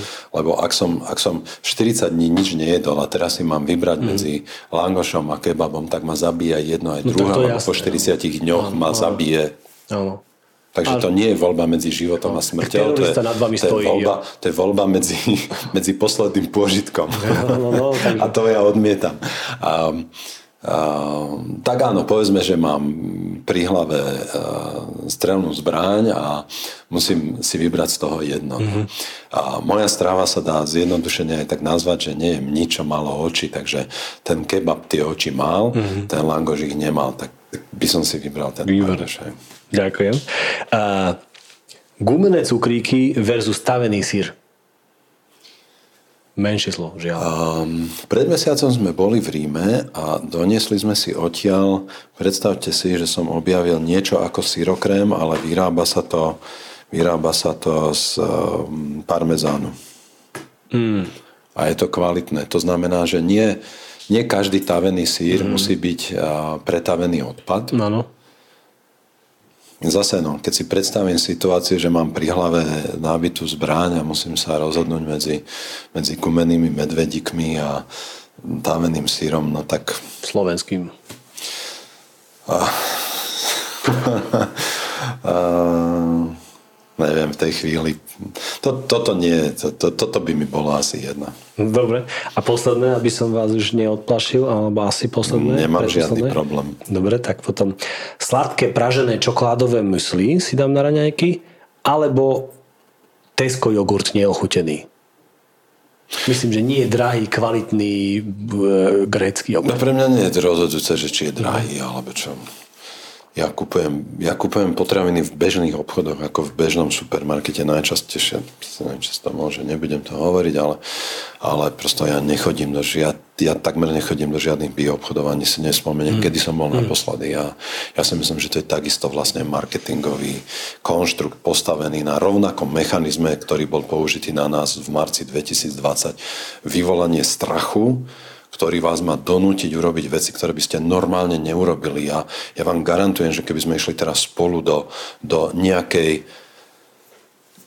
trendovej predajne biopotravín, akože aj by som Hipsterskej. vedel, ktorej, napríklad v Bratislave ich je niekoľko, tak tam spolu pôjdeme a a ukážem vám, že minimálne polovica toho sortimentu nemá so zdravím nič spoločné a že sú to potraviny, ktoré poškodzujú zdravie. Hmm. Takže... takže, takže prosto pre mňa toto je marketingový konštrukt takisto založený na strachu hmm. a, na, a na o informáciách, ktoré sa ťažko overujú. Hej. Takže to čokoládové musli alebo a priemerný jogurt neochutený? Ja by som si to zmiešal spolu, ja na tom nevidím žiadny oh, problém. To, ako, to je vlastne ako langošské. Čo naozaj prosto my tu nežijeme preto, aby sme len jedli, alebo aby sme riešili iba hmotu, ktorú do seba dávame. Tak ako nevieme byť a žiť dokonale v mnohých veciach, tak ani tá výživa nebude nikdy ideálna a dokonalá. A keby aj hmm. bola, tak čo dosiahne? Naša hmota sa kazí, naša hmota je vystavená hriechu, ktorý má charakter genetických porúch, starnutiu, opotrebovaniu, voľný extrémnym radikálom a podobne. A prosto toto treba akceptovať. V poslednom okamihu a z očí v oči stvoriteľovi nebude rozhodovať, aký som mal jedálny listok, ale aký mám charakter. Takže nie, nebude to o jogurte, rozumiem. A posledné, spíšské párky, keď si musíte dať, alebo vegánsky magnum. a tak toto je ľahké. Oni zase párky mali oči, ten magnum mm-hmm. mal, takže... Dobre. Tak spojenie vegánsky magnum je také zvláštne, tiež to je také skoro ako oxymoron. Mm-hmm, že to, zase no, to je, že biznis, keď sa magnum niekam, máme, že? Tak magnum máme za veľkú pištol, nie? To je značka a tak, no. Tak vegánsky magnum už ja viem, čo mi to je. Ja som, áno. No a počas covidu to začalo pre mňa, keď som sledoval vaše videá a potom začal covid a začal ten neviem, ako slovenské slovo by som povedal, že madness začína po, Sloven- po, po, po anglicky, šialenstvo. ale šialenstvo, ďakujem. No a, a videl som, že aj vy začínate produkovať viac obsahu a nie o výžive, ale o imuni- imunite. No a už to potom prešlo aj ku, ku kritike, opatrení a, a, a vyjadrovania sa a, k týmto všetkým veciam. No a, a bol som aj ja svetkom niektorých videí, respektíve, keď si pamätám, ale vôbec nerobil som si žiadny rozbor a nebolo to tiež nejakou uh, mojou témou dňa, že či Igor Bukovský hovorí pravdu alebo nie, ale, ale pamätám sa na, na niektoré tvrdenia, ako dajme tomu, že uh, nejaký Yorkský lekár um, či už zo svojej skúsenosti, alebo neviem, neviem ako ináč tvrdí, že, že dajme tomu, že uh, COVID nedostane človek len keď si ho fakt uh, fyzicky uh, tie kvapôčky votrie do úst a očí alebo, alebo nosa alebo, alebo, alebo podobné, podobné informácie ako akože uh, v, skutoč, v konečnom dôsledku tie, tie rúška neviem, že, že ako keby neboli až tak potrebné a že sa to preháňa a tak ďalej všetko to, alebo že D vitamín stačí a je dôležitejší ako, ja neviem už čo, viem, teraz vám nedávam do úst tvrdenia, pretože ste, to nie je presne, nesitujem vás, hej. Všetko toto si za tým stojíte a bolo to tak, alebo niektoré veci aj vidíte teda, že OK, že to sa už posvedilo, že tak no, nebolo. No pozrite, tak problém je, že vy ste nepoužili citáty a teraz dávate otázku, že či si za všetkým tým stojím. Čiže za čím všetkým? Za tým, čo ste spomenuli. Na to prvé si nie veľmi pamätám. Neviem, neviem o informácii, že taký New Yorkský lekár povedal, že COVID dostaneme len tak, že si ho votriete do nosa. Určite som upozorňoval od samého začiatku na to, že toto sú cesty prenosu a že hygiena rúk je kľúčová vec, rovnako ako v chrípkových epidémiách, že to, že to prosto znižuje riziko prenosu. To znižuje riziko prenosu a infekcie o 60% To v porovnaní s rúškami, ktoré do ktorých sme boli všetci uviazaní aj v nezmyselných situáciách. A to zase je o tom, že rúška fungujú či nie. Rúška fungujú vtedy, keď som v blízkom kontakte s človekom, ktorý je chorý, alebo ja som chorý a on je zraniteľný, alebo som v tom prostredí bez možnosti vetrania, neviem, či ten človek je zdravý alebo nie, alebo ja neviem, alebo ja sa nechcem nakaziť. Ale to tak bolo vždy, veď tak toto je normálne predsa. Ja keď, som išiel, ja keď som bol chorý, tak som nešiel na návštevu k starej mame. A keby som tam išiel bolo by to dôležité, tak si naozaj nejako zakriem ústa dávno pred covidom. No a nie je to tak, že ľudia ja nevedeli som... o tom, že sú prenášači? No ale potom, no dobre, ale, no dobre, ale teraz, teraz, že ideme do obchodu, alebo ideme do parku, alebo ideme, ideme z práce do auta, alebo ideme na prechádzku do lesa, to už sú absolútne odlišné situácie. To, že nás niekto nútil ísť do lesa v rúšku, potom aj v respirátore, to sú obludnosti, to je popretie medicíny, virológie, imunológie, epidemiológie, čohokoľvek. Prosto toto nebol... Nedávno Česká televízia vysielala zaujímavý taký hraný dokument o španielskej chrípke, na, postavené na príbehu Franca Kafku, ktorý v tom čase žil, žil v Prahe, prekonal španielskú chrípku v Českej republike žiadne povinné rúška. Boli krajiny, kde sa rúška nosili, asi nie všade tiež, ale kde boli nejaké predpísané a odporúčané. Ale v Českej republike sa rúška nenosili, nevyžadovali počas španielskej chrípky, mm. na ktorú zomrelo 30% infikovaných ľudí v produktívnom veku. To zomieralo ľudia najviac od 25 do 45 rokov. A to nie je dôkaz, že to bolo správne. Tak, či?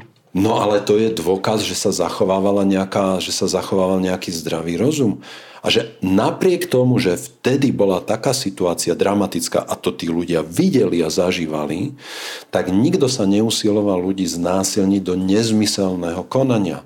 A my sme tu boli napriek tomu, že to zďaleka nebola žiadna španielská chrípka, nútení do konania, ktoré bolo v rozpore so zdravým rozumom. Ten mechanizmus, že sme boli vystrašení, aby sme, aby sme boli ochotní robiť veci, ktoré by sme normálne nikdy neurobili. Ako, predsa, ja som kočikoval v tom čase po lese alebo pri Draždiaku v Bratislave bez ruška a ja som, ja, mňa, mňa tam každý druhý človek vraždil tými očami cez ten, cez ten, cez ten svoj respirátor alebo cez to rúško. To sú oblúdne veci. Naozaj. Toto, toto boli oblúdne veci, ktoré, ktorých cieľom nebolo brániť šíreniu vírusu. To som si absolútne istý, lebo to, lebo to človek so zdravým rozumom, s medicínskym vzdelaním nemôže veriť takému niečomu. Nebolo to aj tak, že, že nová vláda a pravdepodobne aj, aj a tým, ktorý dosadila na, na jednotlivé rezorty, neboli ešte pravdepodobne dosť ostrelaní, skúsení, možno, že ani nie úplne kompetentní. Vyjadrujem sa diplomaticky snažím.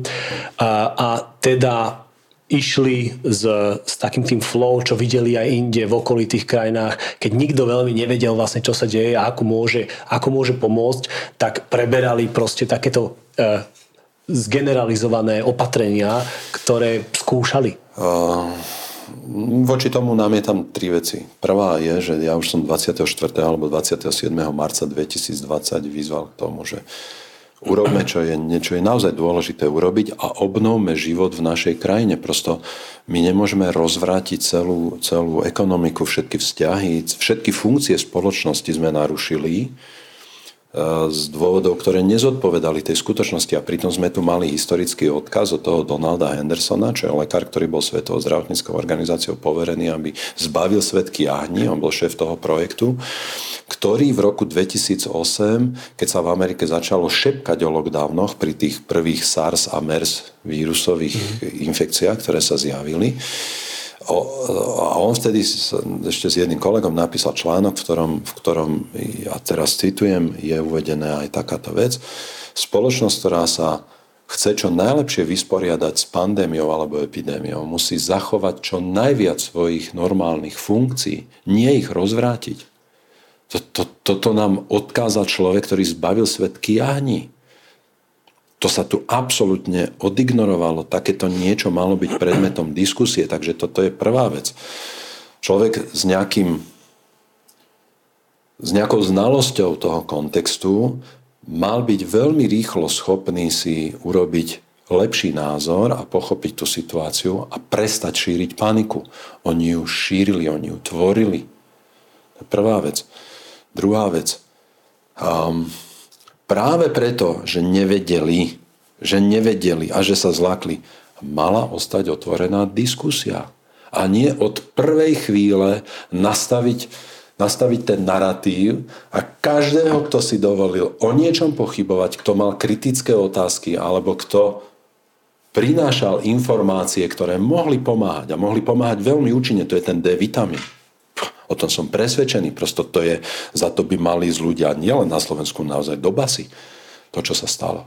Že sa takto poprel vlastne celý ten efekt toho. Lebo to sú, to sú brutálne dáta, ktoré prosto jednoznačne ukázali a doteraz ukazujú, že ľudia, ktorí mali dostatočné alebo aspoň nejaké primerané koncentrácie toho dečka v krvi v časoch, keď boli infikovaní, mali podstatne ľahší priebeh, že sa podstatne lepšie s tým vysporiadali. Aj tí s rizikovými faktormi mali menšiu úmrtnosť a tak to sú to je neuveriteľné, že toto sa popieralo, pretože v normálnej situácii, keď si predstavíte, že sa ľudia teda ocitnú v niečom neznámom, novom a teraz Teraz presne tak v tej španielskej chrípke. Vtedy bolo dovolené, tí lekári skúšali, nejaký lekár tam e, skúšal, skúšal píchať kortizol tým ľuďom, nejaký iný skúšal píchať ženské hormóny a tak prosto hľadali sa spôsoby, ako pomáhať, ako zachraňovať. Keď mal niekto nápad, tak to bolo vpustené do verejnej diskusie. A tu sme mali nie nápady, my sme tu mali dáta a neboli vpustené do verejnej diskusie.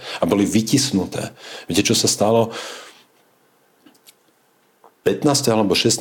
marca 2020, keď sa ustanovila tá pandemická komisia a profesor Krčmery sa stal jej predsedom, tak na prvej tlačovke hovorí, máme, chcem ubezpečiť slovenskú verejnosť, že na aj na túto infekciu existujú registrované lieky, máme ich dosť, budeme liečiť, keď sa ľudia dostanú do nemocnice, máme čo použiť. Okrem toho existujú ešte ďalšie dva lieky, ktoré síce nie sú kategorizované na tieto infekcie, ale je to otázka byrokratického nejakého, nejakých úkonov administratívnych a tak. Na toho teda obrazne odstrčil od mikrofónu vedec Robert Mistrík, bez medicínskeho vzdelania, odstrčil profesora medicíny epidemiológie od mikrofónu a povedal, na tie lieky sa až tak nemôžeme spoliehať, ale na vývoji novej vakcíny sa už pracuje. A to povedal v marci 2020. Človek bez medicínskeho vzdelania odstrčil od mikrofónu profesora medicíny a toto povedal. Nie sú to čudné veci, nie sú to čudné, čudné súvislosti aj s odstupom času. Ešte stále to ľuďom na niečo neukazuje. Takže ľudia, ktorí mali prinašať a mali mať dovolené vstúpiť do tej verejnej diskusie a dáta, ktoré tam mali zaznieť a, a informácie, ktoré mali pomáhať hľadať najlepšie riešenia, čo najrychlejšie podporovať spoločnosti aj imunitu, aj zdravie, aj liečbu. Viete, koľko leka, viete, koľko ja som počul príbehov od ľudí, ktorí naozaj na tých iskách, aj zo zahraničia, ktorí si boli vedomí a pozerali sa na to a videli, že my ich zabijame tých pacientov tou ventiláciou. My tam máme spustu neliečených bakteriálnych pneumónií, lebo my ich liečíme len ako covidových a oni majú bakteriálne zápaly plus, na ktoré zomierajú tí ľudia. Čiže hovoríte, že vlastne... Keď boli celá tých... diskusia bola zastavená prosto. Čiže keď boli ako, OK, môže vlastne hovoríte len, že malo byť dialog otvorenejší a pripustenejší, s tým absolútne súhlasím, ale hovoríte aj, dajme tomu, že ľudia, ktorí boli v tých kritických stavoch a počas covidu, že už keď ich potom sa rozhodli na, dávať na ventilátory plúcne, že to bol že tiež zlý ťah, že to ináč malo byť riešené? Robilo sa to tak, že do tých oficiálnych odporúčaní a do tých guidelinov, do tých, do tých uh, návodov, ako sa to má robiť, do tých smerníc, zase, zase vlastne neboli pripustené žiadne kritické názory a, a, a aj na Slovensku sme mali pána doktora v Košiciach, ktorý chcel naučiť povedal, my sme to takto odskúšali a zistili sme, a to bola jedna jednoduchá otázka polohovania toho pacienta pri tej ventilácii, ak si spomeniete. Meno si, ja si, ja nemám dobrú pamäť na mena, jeho meno si nespomeniem, ale viem, že s ním robili rozhovor v médiách a tu nikto nemal záujem o to, aby sa, aby sa to tak robilo. On hovorí, keď to robíme týmto spôsobom, máme menšiu úmrtnosť. A nikto to tu nešiel prevziať, nikto. Keď prišli zo Španielska prvé dáta, že keď dáme pacientom pri hospitalizácii, bez toho, aby sme poznali D vitamín v krvi, dávali im megadávky, dávali im 100 tisíc medzinárodných jednotiek. Prvý deň, druhý deň, hneď, injekčne. A oni zistili, že majú o 60 až 90 menšiu úmrtnosť tí ľudia počas, tej, počas toho, čo tam prekonávali. A to nikto nemal záujem urobiť tu. Nie je to čudné? A, a na druhej strane nás nutili chodiť v respirátore po lese? Pozeral som... A, a, a išli nás vykúpať v dezinfekčnom okay. geli. Uh-huh. Pred mesiacom, jak som hovoril, sme išli do Ríma letecky s rodinou a ja som zistil, keď sme prešli bezpečnostnou kontrolu na viedenskom letisku, že som zabudol doma gel dezinfekčný zo sebou do príručnej batožiny. V kufri sme to mali, ale ja som na viedenskom letisku v najväčšom duty free shope nikde vlastne nevedel kúpiť dezinfekčný gel. Sú tam testy. V máji 2000, nič to tam, to sme prešli cez kontrolu, ja som sa so sebou niečo, čo bude mať aj do lietadla a tak. Uh-huh. Na letisku sa nedal kúpiť, na viedenskom letisku sa nedal kúpiť dezinfekčný gel. V hlavnom meste krajiny, ktorá ako jediná na svete schválila zákon, že každý obyvateľ musí byť povinne očkovaný. A keď nebude očkovaný, bude progresívne pokutovaný tak, že vám štát rovno z bankového konta zoberie tú pokutu. Za tri mesiace ten zákon zrušili, potichu nič sa nestalo, žiadna vládna kríza, žiadny rozpad vlády. A v maji 2023 nedostanete na viedenskom letisku dezinfekčný gel. To chcem povedať, ja som, sa, ja som sa predtým správal zodpovedne a primerane. Keď som v Teleráne v roku 2000 19 a 20, 2018 a 2017 a 2016 povedal tým hrdinom, napríklad moderátorom a moderátorkám, ktorí prišli do práce s tým, že ja som taký zlomený, ja mám takú chrypku, som si musel dať tri koldrexy, aby som mohol prísť do práce. A oni, ty sa zbláznil, ty si tu chorý? Keď máš chrípku, máš byť doma, tak budú dnes 6 chorých ľudí. Ale ty, si, ty to berieš veľmi vážne a ty to, toto. Takže pred covidom som bol za takéto správanie označovaný za blázna alebo čudáka. A keď som v covide hovoril, nebláznite, ako zachovajte si zdravý rozum, umývajte si ruky, posilnite imunitu, všetci sa prerútili okolo mňa na tú druhú stranu s týmto a zase som bol označený za čudáka alebo za blázna a potom vy, vystrelený z Talerána. A, a teraz zase, zase to prosto ide tak, že keď pozorujem svet okolo seba, povedzte mi, koľko ľudí si zakrýva ústa, keď kašľú. Koľko ľudí použije zase, koľko ľudí si umie ruky, keď použijú verejnú toaletu. Viete, prosto zrazu zase ľudia. Tí ľudia, ktorí sa nechali donútiť strachom robiť nezmyselné veci, už opustili aj základné hygienické návyky. Ako je. Toto nie je predsa v poriadku tiež. Napríklad vy, keby ste mali pacienta a z okolností sedí u vás na konzultácii a príde mu sms že je pozitívny, tak nie je rozumné dať si rúško alebo e, respirátor, dajme tomu. No, ak by prišiel taký človek, že kašle, kýcha, tak to je zle od začiatku, rozumiem. Tak to je zle od začiatku, bez ohľadu na to, čo sa mu zistí. Ja znovu zopakujem, že, že ani PCR testy v zmysle SARS-CoV-2 vírusu nie sú diagnostické testy. Čiže ak oproti mne sedí človek, ktorý, ktorý nemá žiadne klinické mhm. príznaky mm. respiračného ochorenia mm. a príde mu počas konzultácie informácia, že je pozitívny na niečo, ja nemám dôvod ukončiť konzultáciu, nemám dôvod sa správať hystericky, nikdy by som to neurobil. Um, podám mu ruku, keď bude odchádzať, umiem si ruku, tak ako si umiem po každom podaní si ruky s niekým pred kontaktom s ďalším človekom a vetráme miestnosť tak, ako to robíme stále. Takže, hmm. Takže ja nevidím dôvod, aby som sa správal hystericky len preto, lebo niekto príde s nejakým vymysleným pozitívnym výsledkom bez klinických ťažkostí a rovnako nevidím dôvod, aby som konzultoval človeka, ktorý príde klinicky chorý prosto s čímkoľvek. Ja nechcem ani na nadchu ochorieť. Ako ja, ja, ja prosto naozaj, keď mám sedieť hodinu pri konzultácii s človekom v nejakej vzdialenosti, nie veľké od seba, 2 metre, 2,5, neviem, nechcem, nechcem byť v kontakte s človekom, nebudem sa vyhýbať pomoci chorému človeku, hej, ale ako za mnou nechodia ľudia s respiračnými ochoreniami, aby som ich liečil. Keď sa o tomto bavíme... Takže za, uh-huh. pardon, uh-huh.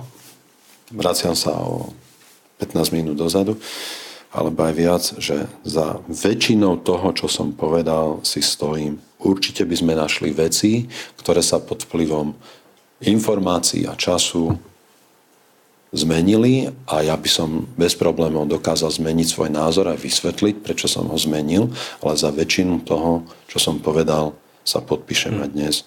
A, a to je niečo, čo im vadí.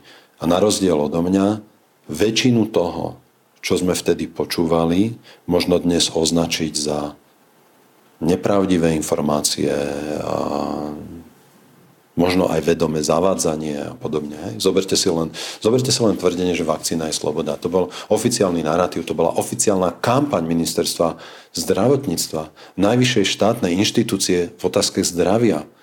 Toto heslo podporovali koľké celebrity. To, to, to, to, to bola osoba v úrade prezidenta Slovenskej republiky bola súčasťou kampane, čo je, čo je úplne prosto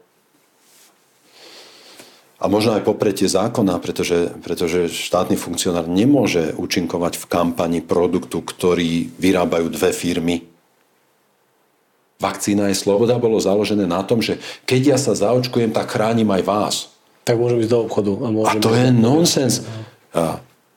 Jedna z najvyšších funkcionárov spoločnosti Pfizer pre, pre vakcíny na priamu otázku pri, pri tom vypočutí v Európskom parlamente, na, na priamu otázku, či spoločnosť Pfizer testovala efektivitu vakcín pri prenose, teda či vakcína bráni šíreniu vírusu, povedal, nie, to my sme netestovali.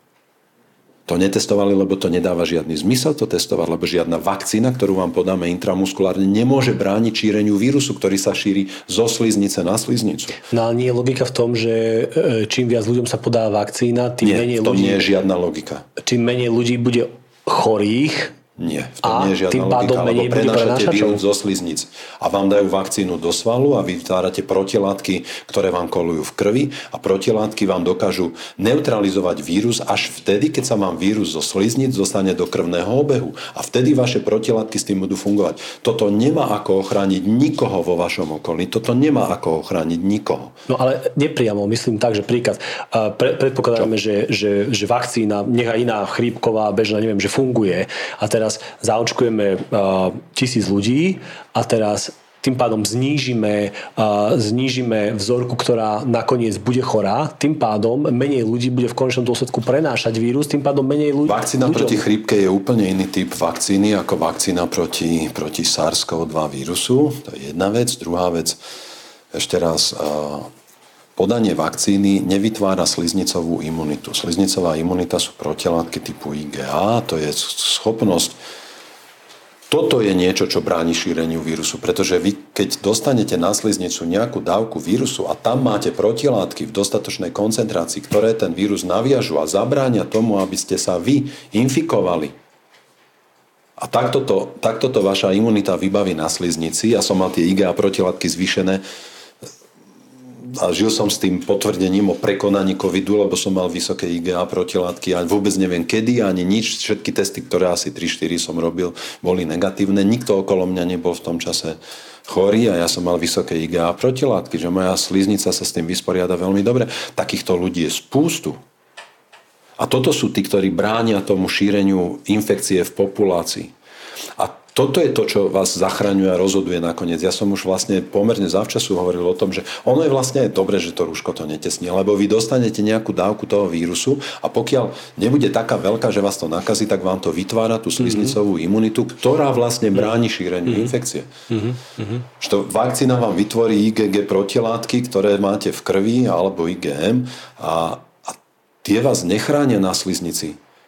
Sliznica ak dostane dávku vírusu a prenikne to do krvi, tak, tak budete chorí, budete menej chorí, keď máte protilátky. Ak, ak ste boli nakazení do 6 mesiacov po podaní vakcíny, lebo tá viac ako 6 mesiacov nechráni v podstate, kdežto toto prekonanie infekcie vás chráni na oveľa dlhšiu dobu, komplexnejšie a zachytáva sa to už na tej sliznici. A toto, keď som hovoril v maji 2020, tak si nejaký aktivistický novinár zo slovenského denníka zmyslel, že ma ide mediálne ukrižovať, lebo toto označil on za hoax.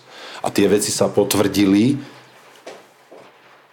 ktoré som ja hovoril a ukázalo sa, že hoaxy boli toto. Vakcína nebola sloboda. Vakcína nebránila prenosu vírusu v spoločnosti. Firma Pfizer to nikdy netestovala. Takže toto najväčší hoaxery boli tí, ktorí tvrdili takéto veci. Je tak pri tomto, ako hovoríte, iné, e, na druhej strane aj pri niektorých videách, aj pri tom, ako ste napríklad spomínali situáciu, ako, ako Robert Mistrík e, prebral slovo pri, pri profesorovi Kršmerim a, a zmenil tému. A tieto, tieto tvrdenia alebo informácie a, mi ako keby evokujú že, že niekam, niekam smerujete, alebo, alebo, alebo logika z toho niekam smeruje. A teraz, myslíte si, a ja fakt neviem, myslíte si, že za tým celým je nejaké že spiknutie niekoho, kto mal moc ovplyvňovať druhých ľudí, tzv. mierkotvorcov alebo názorových vodcov alebo akokoľvek. Ale, a teda ovplyvňoval. A potom by moja, moja otázka bola, že za akým účelom?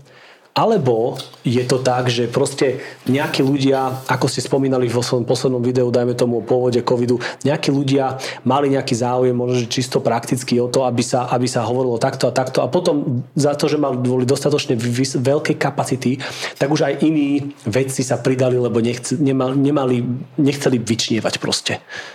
Čo si myslíte? Ja si myslím zase, že to je veľmi komplexné a zase by som povedal, že asi viac nevieme, ako vieme, ale z toho, čo vieme, si dovolím urobiť takýto názor. Myslím si, že je to to, čo sa meteorologicky označuje, že dokonalá búrka. Myslím si, že sa že vznikla situácia, ktorá bola ďalej nejakým spôsobom potencovaná a že na nej profitovali rôzne skupiny ľudí z rôznych dôvodov, s rôznymi záujmami a s rôznymi výsledkami.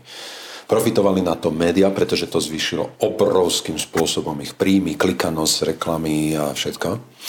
Profitovali na tom predajcovia vakcín, profitovali na tom politici, profitovali na tom blázni a psychopati v spoločnosti, ktorí v tých, z, tých, z tých larvovaných štády vlastne sa v situácii, keď sa do spoločnosti uvrhol chaos, mohli prebudiť a začať uplatňovať svoje potreby ovládania iných ľudí. Aj si spomente na tie, na tie veci ako tuto kadiaky domoví dôverníci vypisovali na brány, že kto nebude testovaný, ne, nemôže vstúpiť do paneláku a podobné veci. Prosto to sa na toľkých úrovniach spoločnosti zrútilo, taký ten, ten, ten charakter a tá štruktúra normálneho spolužitia. Ten konflikt medzi očkovanými a neočkovanými je mi strašne smutno, keď počúvam, teraz som ho nedávno zase na takej, zase na podlej dobe, na také spoločenské udalosti a, a tam som počul, ako ako mi hovorí mladý muž, že, že brat jeho manželky nebol zaočkovaný a on im povedal, že on sa s nimi nebude stretávať, lebo oni boli očkovaní, lebo on sa od nich nechce nakaziť vakcínou a podobne. A ten, ten chaos vznikol práve preto, že sa do spoločnosti násilne vtlačili témy, zastavila sa diskusia. Väčšine ľudí s normálnou myslou to musí byť podozrivé. A mnohým z tých ľudí, ktorí, ktorým toto začne byť podozrivé, hrozí, že sa prosto môžu sa ocitnúť uh-huh. pod tým tlakom aj tých dezinformácií, uh-huh. aj tohoto, toho svojho prirodzeného vzdoru voči niečomu. Goethe povedal, že keď ma niekto chce len poučať alebo dirigovať o tom, čo mám robiť, bez toho, aby to aby, ma to, aby to osviežilo moje schopnosti, aby to prispelo k nejakej kultivácii mojich schopností, tak ja to neznášam. Prosto ja, to budem, ja tomu budem vzdorovať. A toto si myslím, že je že to prosto je taký um, aj správny prístup k tomu, pretože pretože prečo by som ja mal akceptovať od niekoho nejaké nariadenia, ktoré nie sú dostatočne zdôvodnené, ktoré nevyplynuli z nejakej diskusie, ktoré vznikli tak, že vlastne ja vidím, že iné názory boli potlačené. Prečo? Prečo? Prečo keď som ja chcel povedať, alebo hovoril, že konzumácia mliečných výrobkov neprospieva zdraviu. Prečo mi vtedy hovorili, že vidíte, ale my tu musíme mať aj zástupcu mliekarenského priemyslu, aby tie názory boli vyvážené. Toto ja som zažíval 30 rokov v tom ringu na tému mm-hmm. výživa a zrazu prišiel ring COVID a zrazu už, ne, už, už nebolo mediálne žiaduce, aby tam boli iné Vyváženie. názory. Mm-hmm. Aby to, toto je čudné, čiže človeku s normálnou myslou toto musí byť od, najskôr čudné, potom odporné, podozrivé. No a a z toho niečo vyplýva, čiže to je, ovplyvní to jeho konanie. A tak ja som od začiatku varoval aj, aj predtým, že vy mnohých ľudí vrhnete potom do, tej, do toho tunela možno aj nejakých dezinformácií alebo čo, hmm. pretože to bude pre nich priateľnejšie a dôveryhodnejšie. Už len preto, že, že tam je ten informačný kanál prosto otvorený. Keď som pozeral vaše posledné video práve o pôvode covidu a Wuhan, či trh, alebo je to laboratórny pôvod a podobne, a, tak dochádzali ste k tomu, že, že vlastne nie len No jednak, že vedci ako keby zámerne razili jeden, jedno vysvetlenie a, druhá vec, že, že, že vinu nesú aj médiá, lebo, lebo takisto sa ako keby zámerne prikláňali k tomu jednému vysvetleniu. Tiež pre, ja si to neviem úplne, akože úplne nad tým rozmýšľam, ako, ako aj hovoríte, alebo ako je známe, že, že vedec, alebo podstata vedy je v e, pochybnostiach, spochybnení hej, to, toho, toho, čo, e, ak, ak, ak, aký je moja, moja teória, tak teraz prečo je to tak? Preč, prečo si myslíte, že... Ja neviem. Je to veľmi komplexné podľa mňa. Naozaj v tom, v tom hrajú úlohu rôzne skupiny s rôznymi záujmami a a ukázalo sa, že ako spoločnosť, a nie len Slovenska, ale vo väčšine, vo väčšine krajín s rozvinutou demokraciou, s rozvinutou slobodou médií, s, rozvinutou, s rozvinutými právami, aj, aj so schopnosťou niečomu vzdorovať spoločensky, takže sa zrútili. Prosto vidíte tie protesty v Kanade, v Nemecku, vo Francúzsku. Stále sa podarilo médiám a politikom a takým tým skupinám, ktoré profitovali z celej tej situácie a myslím si, že ten profit ešte bude ďaleko presahovať to, čo sme zatiaľ iba svetkami. A nemyslíte práve, že finančný profit nemáme na mysli? Ale... No v tom vše, ale áno, však hovorím, že, že výrobcovia vakcín majú obrovský profit. Ako je, možné, že, ako je možné, že tu vlastne došlo k takému niečomu, že je podpísaná politická zmluva so súkromným sektorom o odbere vakcín voči chorobe, o ktorej sme vedeli už, že za 2, za 3 roky vlastne nebude, nebude problémom. Tak vedeli, ako vedeli? No tiež španielská chrípka, veď keď sa tu stále argumentovalo, tak v roku 2020 v podstate, 1920 v podstate skončila. No ak máme tendenciu veriť, že vakcína pomáha, tak povieme si, že OK, nebudeme ju kúpovať, lebo aj tak o 3 roky bude... Ale po... vtedy žiadne vakcíny neboli, nikto ich nedával, nikto ich nevyrábal, to sa nevedelo. A teraz, a teraz tá španielská chrípka vlastne prirodzene odoznela. Toto tiež nič nehovorí tým našim epidemiologom, virologom, imunologom? To no, nič nehovorí? Odznela, ale bolo odznela. veľa úmrtí. No bolo veľa úmrtí, ale, ale ale odznela napriek tomu. Napriek tomu vlastne neboli žiadne vakcíny a takáto brutálna infekcia s 30-percentnou úmrtnosťou, smrtnosťou, teda 30% infikovaných ľudí v tej naj, najrizikovejšej vekovej kategórii, mladých v strednom veku, e, zomieralo.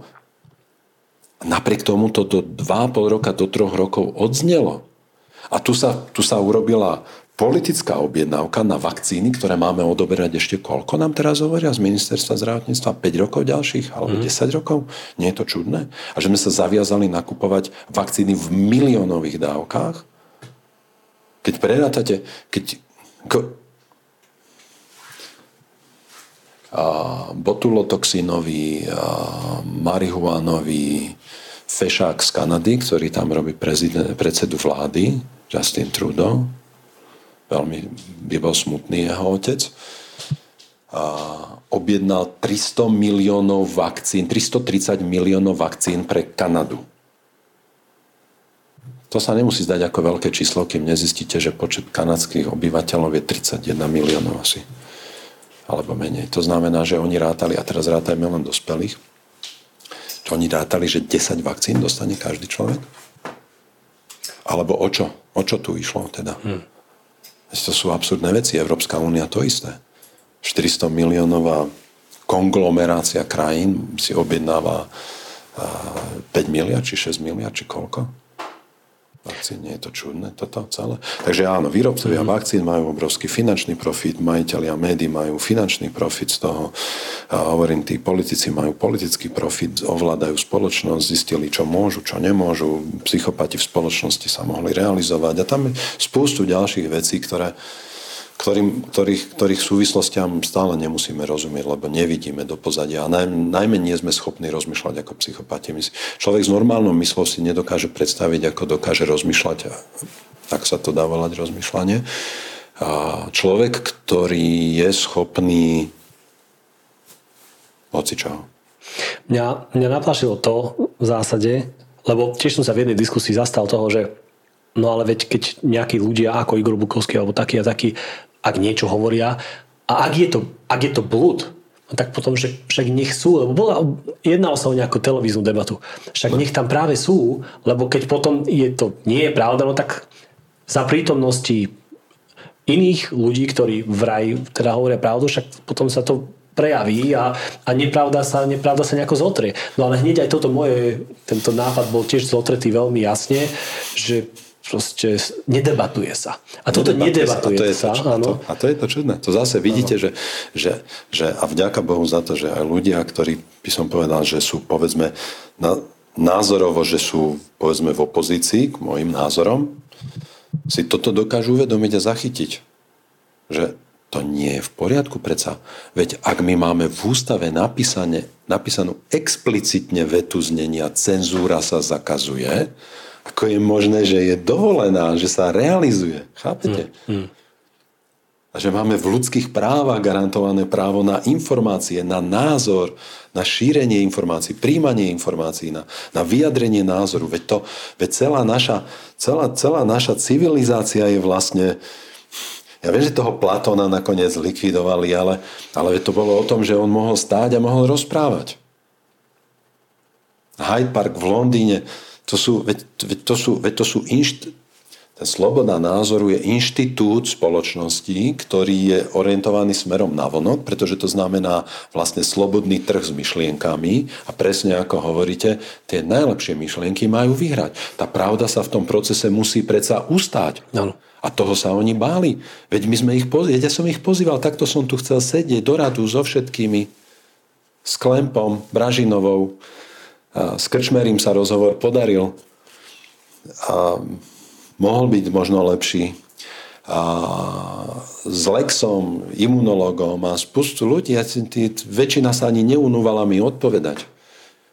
Tí, tí slušnejší z nejakou tomu mi napísali, a viete, teraz nemôžem veľmi, alebo mm. hej, niečo. Mm. Prečo? A presne keď došlo k tomu, že Slovenská tele, že RTVS by zorganizovalo takúto verejnoprávnu debatu na, na území verejnoprávnej televízie, tak súkromné médiá ako Denní, GN, SME a podobne, tí novinári, tí novinári ostali z toho rozčúlení a začali vypisovať články, prečo by slovenská televízia nesmela pustiť bratov Matinkovcov a Bukovského a neviem koho do hmm. televízie, lebo to je strašné, hej, to je strašné, mm. a to, to je to čudné, nie? Lebo, keď, lebo, lebo ja som sa nebal ísť do diskusie s nikým, kto tvrdil, že e, kokosový tuk je lepší ako olivový olej. A teraz, čo si myslíte, že teraz naozaj, že novinári nechceli, aby zaznievali, nezaznievala diskusia, alebo alebo proste je to nejaký, nejaký vnútorný, vnútorné presvedčenie, osobné, subjektívne a je dosť veľa ľudí pri mikrofónoch, dajme tomu,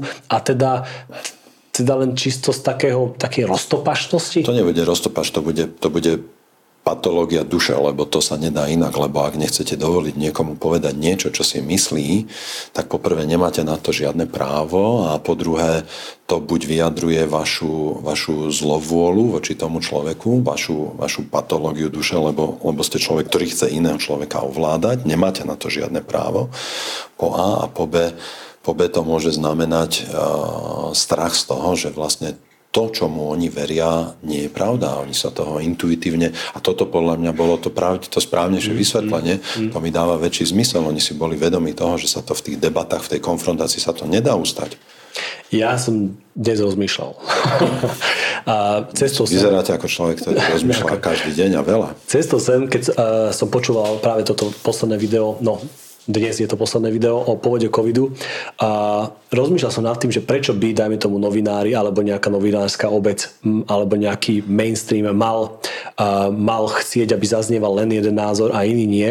A, a, a prišiel som na to, alebo vidím to takto, že človek potrebuje uh, ako keby veriť v neumilnosť niekoho niečo.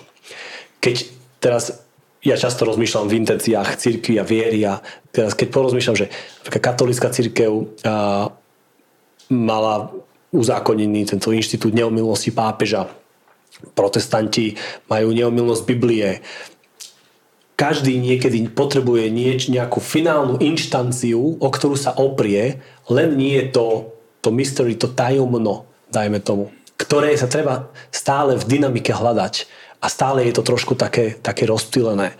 A, stále a, najmä je to, a najmä je to stále potichu. Áno, áno, stále to potichu, je to veľmi, presne tak. A, a teda dnes žijeme v dobe, kedy kedy sme sa už definitívne teda zriekli akýchkoľvek pilierov, ktoré by nám mali hovoriť, že je to takto, alebo hodnoty sa odvíjajú stadialto, stadialto. A v domnení toho, že konečne sa teda môžeme nadýchnuť a nemusí nám žiadna či židokresťanská alebo iná, dajme tomu civilizácia, kultúra diktovať hodnoty, tak teraz máme pocit, že OK, tak sa môžeme konečne nadýchnuť a už mám pocit, že je oficiálny úzus, že, že tak pr- pravde niekoľko a pravde hocikoľko a každý má svoju a je to úplne v poriadku. A, a teda... nie, že každý má svoju, každý má svoju toľkokrát, koľkokrát si to želá. Áno, áno. Lebo vy môžete mať každú chvíľu áno, inú pravdu, áno, aj o tom istom. Áno. No a teda ocitujeme sa situácii, kedy ale teda vzniká nejaké vzduchoprázdno toho, že tá absolútna inštancia nie je, o ktorú sa opriem, s tou absolútnou pravdou ako keby. A Lenže tá túžba potom neodišla. Ale neuvedomujeme si ju až tak. To je veľmi zvláštne, že? Áno. Že my máme prosto, že odkiaľ sa vzala naša túžba po pravde, teda po, tom, po tej, po tej absolútnej, definitívnej, absolútnej pravde, ak odkiaľ nie. sa v nás vzala, ak to, ak to nie je dostupné. Odkiaľ by sa v hmote, ktorá vznikla náhodným procesom, ktorá má rešpektovať vlastne princípy, že silnejší vyhráva, ktorá má rešpektovať, že keď, ma, keď mi rozmlatia hlavu kameňom, tak tak je koniec a je to všetko. A odkiaľ sa v nás zobrala túžba nielen po kráse, spravodlivosti a tých transcendentných hodnotách, bez ktorých nevieme existovať, ale pravda je jedna z nich. No, a, toto že, bol... a že vlastne bez toho, bez, bez toho si nevieme udržať psychické zdravie. Uh-huh. A toto je to, uh-huh. čoho sme svedkami, že sa narúša psychické zdravie ľudí. Že mladí ľudia, ktorí, ktorí uverili nejakým heslám a nesú tie transparenty teraz, žijú najluxusnejší život v histórii. Majú, majú absolútnu slobodu realizácie svojho presvedčenia a napriek tomu v tej generácii nachádzame najväčší výskyt depresie, tendencie k samovraždám a tak. Nie je to čudné? Sú to pekné paradoxy. A dopoviem moju úvahu, no a moja úvaha je v tomto prípade a v tomto svetle, že teda tá, tá túžba potom absolútne e, tu je o absolútnej pravde, o ktorú sa môžeme uprieť. A teda v sekulárnej spoločnosti sme našli, že to absolútno bude to, čo si my predstavujeme pod pojmom, že vedecké vedec. Že to, to, to je to, takto, všet, všetok rešpekt k, k podsta, poctivej vede. Ale teraz si môže nejaká, nejaká, nejaká možno, že elita dokonca spoločnosti vymyslieť alebo pomyslieť, že že toto je ten správny názor a teraz my teda, kde sa môžeme oprieť, no tak ideme sa oprieť o niečo vedecké. A teraz novinár si môže vyberať, že ktorého vedca osloví, lebo sú aj takí, aj takí, aj takí, alebo no, ktorého odborníka. Jasne. No a teda už funguje predfilter a vyberiem si týchto, týchto vedcov a, alebo odborníkov a uplatnil som svoju túžbu po absolútnom... A uplatnil som svoju zaujatosť. Hm. A ako ste povedali, že, že jedným zo základných atribútov vedeckého bádania je pochybovať, je spochybňovať sám seba. A že informácie, ktoré sa overia a overia sa viackrát, veľakrát, alebo sa v rôznych, v rôznych súvislostiach navzájom potvrdzujú, tak sa vlastne premieňajú potom na učebnice, na to učebnicové poznanie. Hmm. No ale my predsa vieme, že ešte aj učebnice sa prepisujú. Čiže, čiže za, po, postaviť tú svoju túžbu po transcendentnej pravde na človeku, akomkoľvek, alebo na akejkoľvek ľudskej aktivite je veľmi zradné. Ale je prirodzeným vyústením toho, toho, toho vákua, ktoré vznikne v ľudskej duši, ktorá hľada pravdu, keď, keď prosto odtiaľ toho Boha dáte preč, alebo keď dáte preč z, toho, z tej rovnice života a žitia, bytia stvoriteľa. Lebo ako, ako to potom bez toho všetko vám má dať zmysel. Hej? Prosto jak ja budem veriť človeku, ktorého si vyberiem, alebo konštruktu, ktorý si ja zostavím, čo tí veci, ktorí zlyhali ľudský alebo vedecký, e, tá história vedy má toľko dôkazov o tom, ako sme my, ako sme my, ako zubný kás, prosto to je, to my sme, my sme pokazení, my máme tie, my máme tie e, svoje hriechy aj v duši, aj schopnosť klamať, aj, aj získať profit z niečoho. Einstein priznal svoje konštanty, keď mu nesedela, e, nesedeli jeho výpočty, ktoré dokazovali, že vesmír má začiatok a nebol hmm. ochotný to pripustiť, hmm. tak upraví svoje výpočty. No, prizná sa k tomu. Teda až do takejto u takýchto ľudí až, až do takejto úrovne je schopná zájsť tá, vlast, tá naša zaujatosť a tá, tá neochota akceptovať to, k čomu nás tie fakty nejako privádzajú. No. Hmm. Aj, aj slovo fakt aj so svojím obsahom je zase problémové, lebo budeme ho definovať, alebo si ho zadefinujeme zase, ako sa nám hodí a tak, ale, ale preto hovorím, že ja sa pozerám na to nebo, na tie informácie a hľadám, kade ide tá mliečná dráha. A, a Čiže nemám to založené na, na, na nejakom jednom človeku alebo na hm. nejakom, viete, no tak môže sa stať, že aj ten človek sa pomýli alebo že... Hm. Pre mňa fakt, že sa, že sa aj v tých učebnicových faktoch prosto historicky veľa vecí musí upravovať, korigovať. Je jasný odkaz na to, že postaviť si vedu na, na miesto, kam patrí, kam patrí Boh ako stvoriteľ, tak to je vlastne ďalší ľudský omyl, dosť tragický. No teda, keď eh, vy vychádzate a stojíte tiež na nejakých určitých hodnotách, na, na, na určitom presvedčení alebo viere, a je to prítomné v tom, čo hovoríte, ako sa vyjadrujete, ako rozmýšľate. Aká je vaša cesta viery? V čo veríte? Verím, že máme svojho stvoriteľa, verím, že ten stvoriteľ má s nami dobrý úmysel, verím, že nám poskytol všetko k tomu, aby sme boli schopní dobre žiť, aby sme, sa, aby sme pochopili zmysel žitia, aby sme pochopili, že existuje, aby sme ho túžili hľadať, aby sme pochopili, že ten vzťah s ním je to, čo máme hľadať, aby sme pochopili, že, že to, ako vieme my trpieť, tak môžu trpieť aj druhí ľudia a že to je dôvod, aby sme sa usilovali nespôsobovať utrpenie. Verím, že Boh sa Boh zašiel v tej snahe s nami komunikovať tak ďaleko, že, že sa stal zázrak vtelenia sa do, do, do, do bytosti, ktorá je nám blízka, ktorú môžeme chápať, ktorú môžeme vidieť, aj keď nie naživo, a ktorá, ktorá zanechala takú historickú stopu, že sa že, že to, prosto, to je úplne neuveriteľné, absolútne, absolútne neuveriteľné. Tiež jeden z ďalších neuveriteľných zázrakov, keď si, keď si vedľa toho dáte do radu kaďakých vojvodcov a kráľov a s obrovským bohatstvom a aparátom a, a architektúrou a umením a všetkým možným, prosto čo tí ľudia dosiahli a o mnohých vôbec nič nevieme. A tu je jeden tesár, ktorý kráčal životom bez, bez majetku, ale nemyslím si, že to je to podstatné na tom.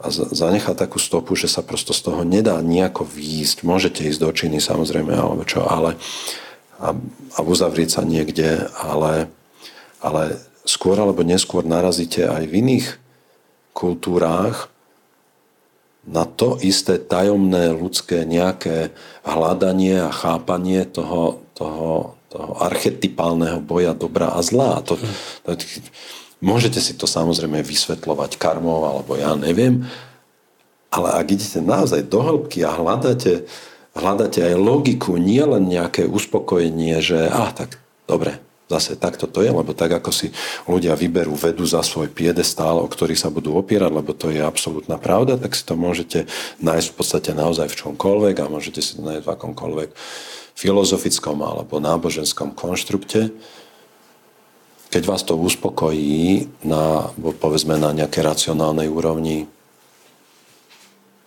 možno stále je to iba ďalší z krokov na ceste, ktorý ste museli urobiť, ale neviete v tej chvíli, či to je, či to, je to kde zostanete, či to je to, kam ste mali dôjsť v živote. Hej. To, sa, to sa ukáže. To, to, to sa všetko toto ukáže. A, ale keď naozaj úprimne, kde si hľadám, hľadám, hľadám, hľadám, hľadám, hľadám, hľadám, tak sa tak sa dostanete niekde, kde kde to potom rezonuje nielen na tej rozumovej úrovni, ale aj na tej úrovni, že ako je možné, že, že v tých najúprimnejších a najhlbších zvolaniach k Bohu, k modlitbe a tak, že vlastne nachádzate nejaké upokojenie. Hej. To sú tiež veľmi zaujímavé veci, ktoré tá psychológia ťažko vysvetľuje na úrovni hmoty. Vy ste sa narodili do rodiny, kde, kde vás viedli uh, k viere, alebo? Narodil som sa do rodiny, kde, kde sa náboženstvo trochu praktizovalo, a, ale ne, nebolo to Nebolo to niečo také intenzívne, nebolo to rozhodne niečo, že od malička by som mal kontakt s Bibliou alebo, alebo so spoločenstvom ľudí, ktorí sa modlí a spieva spolu. A v podstate ani teraz nemám taký kontakt. A ako ste prišli k tomu, že evidentne máte autentickú vieru? Ďakujem, že to tak vidíte. Ja neviem, či sa to tak dá nazvať. Ja, ja len No tak prešiel som cez všeličo, ale povedal by som, že to, že to že ja som urobil ten menší kus tej cesty, ktorý bolo treba spraviť k tomu, aby som si uvedomil existenciu stvoriteľa a to, to zistenie alebo to poznanie, že toto predsa nemôže byť náhoda. Toto, to, to sa nedá, ja to nedokážem. Ja toto naozaj nedokážem rozumom prijať, že toto je náhoda. Viete, to prosto stačí, aby ste, aby ste chvíľu rozmýšľali napríklad len o takej zrážanlivosti krvi, že ako to, koľko tam je molekúl, ktoré závisia jedna od druhej, aby sa vám zastavila krv, keď sa poraníte. A to, to, to samé o sebe znamená, že to nemohlo vzniknúť jedno po druhom, lebo kým to nie je kompletné, stačí, že tam chýba ten jeden, napríklad osmička mm-hmm. hemofília z toho, um, že jedna molekula v tej celej kaskade, ak chýba, tak, tak, tak budete krvácať a vy krvácate. Čiže akékoľvek poranenie, skôr než by sa uzavrela akákoľvek evolučná cesta za, za procesom zrážania krvi, tak by všetky bytosti vykrvácali a umreli, lebo všetky bytosti v tom čase sa niekde alebo pichli, alebo krvácali z nejaké, z nejaké rany, alebo udreli, alebo niečo prosto. To, ani kapilárne krvácanie, ani odrenina v koži by sa vám nezastavila. To by ste prosto strácali krv. A to je jeden malý detail. A to je jedna malička, to je jedna, naozaj jedna. Hm. No, no. A ako, ako lekár, ktorý má blízko k vede, a ako... Necítim sa, že mám blízko k vede. Ja sa usilujem hmm. študovať, interpretovať vedecké nejaké hmm. práce a tak, ale ja už sám vedu nerobím. Hmm. Ako... Dobre. Ako vy vnímate, dajme tomu, niektoré časti Biblie, ktoré podľa niektorých sú evidentne teraz dávam do úvodzovek protivedecké, ako dajme tomu šesťdňové stvorenie sveta, vesmíru a podobne. Ako, ako to vy chápate? Viete čo, ja som Prvé dve veci, ktoré ma k tomu napadajú, je, že sme sa ocitli teraz presne na tom rozhraní e, územia, ktoré by sa mohlo volať teológia a územia, ktoré sa volá viera. A oni majú teda nejaký prienik asi, ale, ale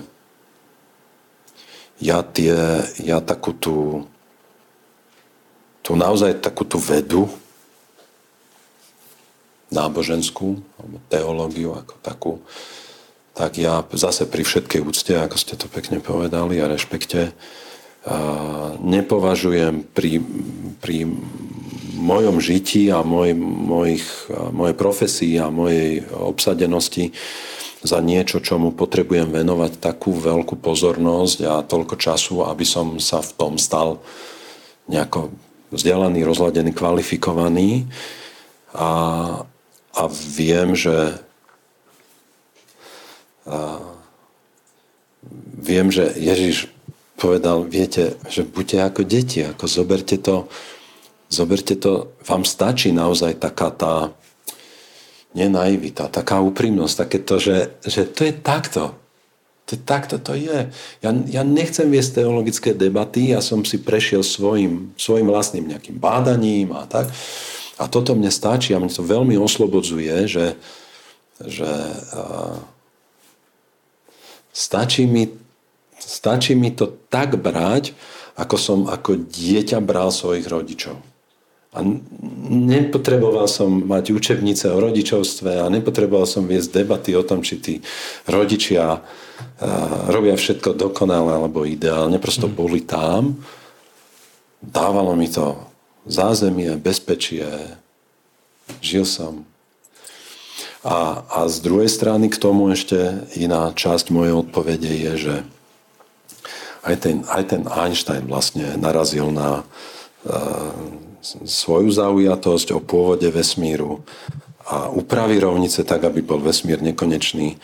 A teraz je strašne zaujímavé, že tá Biblia, ten odkaz, nech už to je 3000 rokov, alebo 5000 rokov, alebo čo, tiež viesť o tom debaty môže byť zložité, ale nevidím, že by to pre mňa bolo to podstatné, ale že tu bol jeden, jeden neochvejný odkaz a informácia, že Boh stvoril. Boh stvoril všetko. Aj vesmír má začiatok.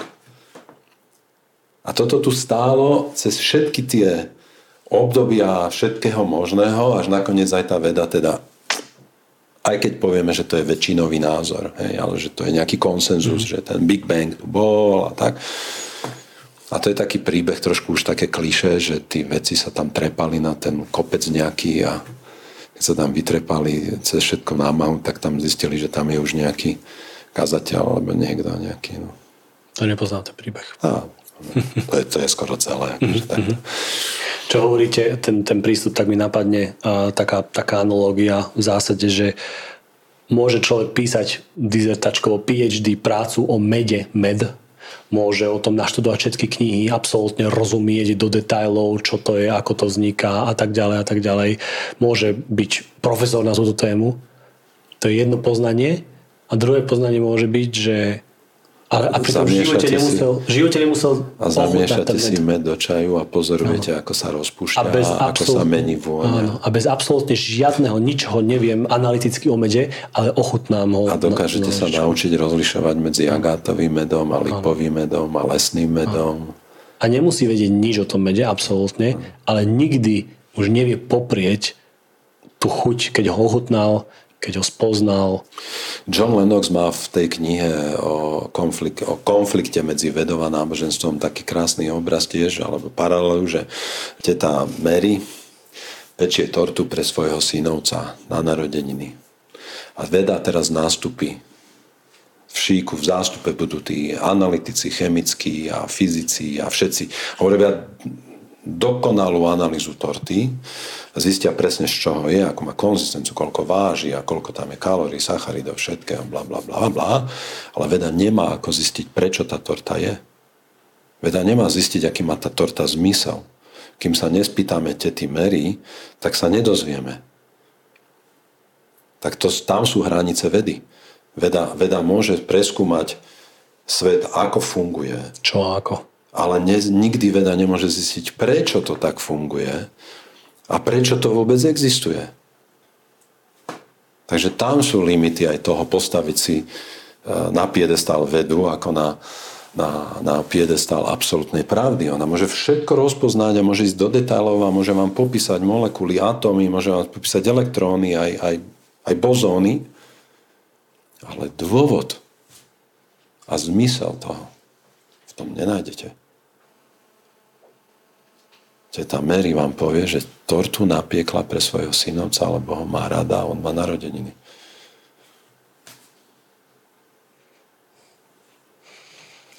Počúvali ste podcast Na každom záleží.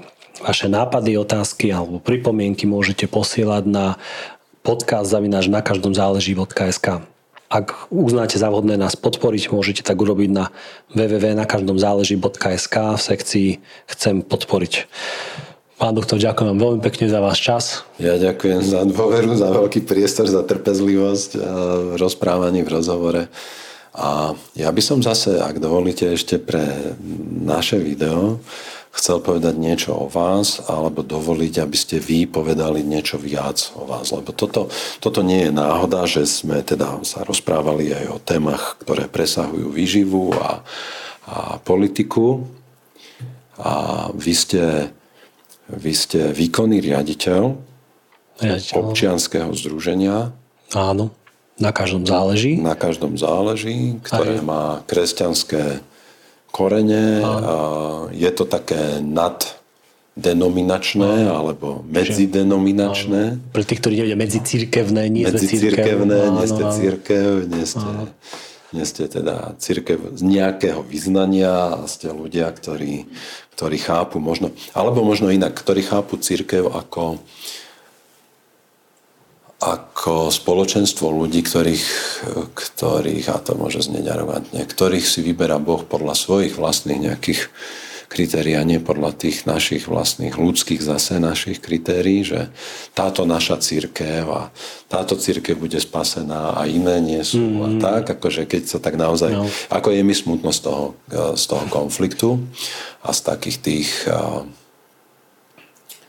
hlbokých brást, ktoré sú medzi ľuďmi, ktorí by si mali byť v skutočnosti veľmi blízky. Takže vďaka Bohu za to, že že um, existujú ľudia, ktorí sa usilujú o to, aby sa tie brázdy nejako zmenšovali, zasypali, no. aby, sme, aby sme rozumeli, že možno naozaj tá pečiatka alebo nejaká cirkevná príslušnosť je predsa len menej ako osobný vzťah s Bohom stvoriteľom a že keď vstupujeme do toho vzťahu, tak vlastne sa prekonávajú, zmazávajú sa tieto, tieto rozdiely. Tak čo robíte? Okrem toho, že nahrávate podcasty nekonečne dlhé, toto je asi najdlhší, naozaj toto je asi najdlhší. Asi ho rozdelím na dve, tri časti. Asi aj my. Našo, našou vášňou je prinášať ľuďom informácie, situácie, ktoré ich môžu inšpirovať ku hľadaniu pravdy. Nie je našou vášňou alebo našim cieľom ľuďom, ľuďom meniť názory a podobne, ale našou vášňou je prinášať niečo, na základe čoho sa môžu ľudia kompetentne rozhodnúť, na základe čoho môžu byť inšpirovaní a hľadať ďalej. Veríme, že je pravda, ktorá je transcendentná, ktorá všetko presahuje a, a ne, nepasujeme sa do pozície, kde druhým hovoríme, čo, čo ako presne je, ale snažíme sa byť partnermi v hľadaní.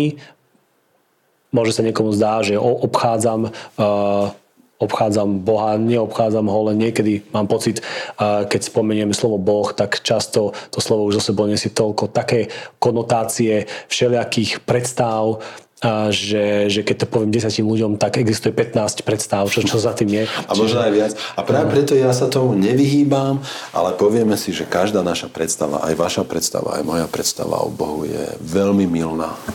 No. Akokoľvek, ak naozaj akokoľvek si postavíte, tak vlastne musíte, musíte si byť vedomi toho, že sa strašne mýlime, pretože naša, naša mysel nedokáže vytvoriť obraz niečoho, čo nás stvorilo, pretože sme prosto limitovaní. A, a už vôbec ho nemôžeme pochopiť a chápať. A keď mne niekto povie, že on to chápe, alebo tak, mm. tak, tak ja si hovorím, tak ako mal by si sa ísť tam hore posadiť vedľa toho, lebo a potom ste už dvaja, už zase no. máme problém. No, no, no, no. Veľmi no. som bol vždy alergický na to, keď som počul, že si prečítame biblický verš a teraz zaznela taká úvodná veta k nejaké kazni alebo k nejaké... A Boh tým myslel toto. Uh-huh. A to ja som... Uh-huh. Hej, to sme, to sme vlastne tam, Taký že, je, no, že, no. že toto zaznieva podľa mňa aj v našich mm. zboroch a kresťanských nejakých stretnutiach asi príliš často teda na môj vkus. V momente, keď si zistil, máš pocit, že si zistil kto je Boh, aký je Boh, tak, tak tam si presne prišiel k tomu, že to nie je Boh. Buď si istý, že to nie je Boh. Myslím, že Akvinského som aj, aj, no, no, neviem, no, parafrázoval. To, čo ste tak povedali, že, že chcete pomôcť ľuďom objavať pravdu, to znamená, že vy ale pravdu nejako chápete, tak ako ju potom vy chápete? Veľmi môže podobne, ako, ako, ako vy hovoríte. Veríme, že absolútne autor existencie, dajme tomu, ako to voláme, že Boh uh, má záujem, aby, aby človek objavil naozaj svoj, svoj zdroj alebo objavil uh, svoju identitu. Že, že do človeka je uh, vložený ako keby tá pečať alebo ako keby používané nejaké metafory DNA alebo nejaké svetlo uh, toho, tej, tej svetosti toho Boha. A v objavení tohto faktu a tohto vzťahu s tým absolútom, s tým stvoriteľom, v tom objavení a objavovaní je zmysel života.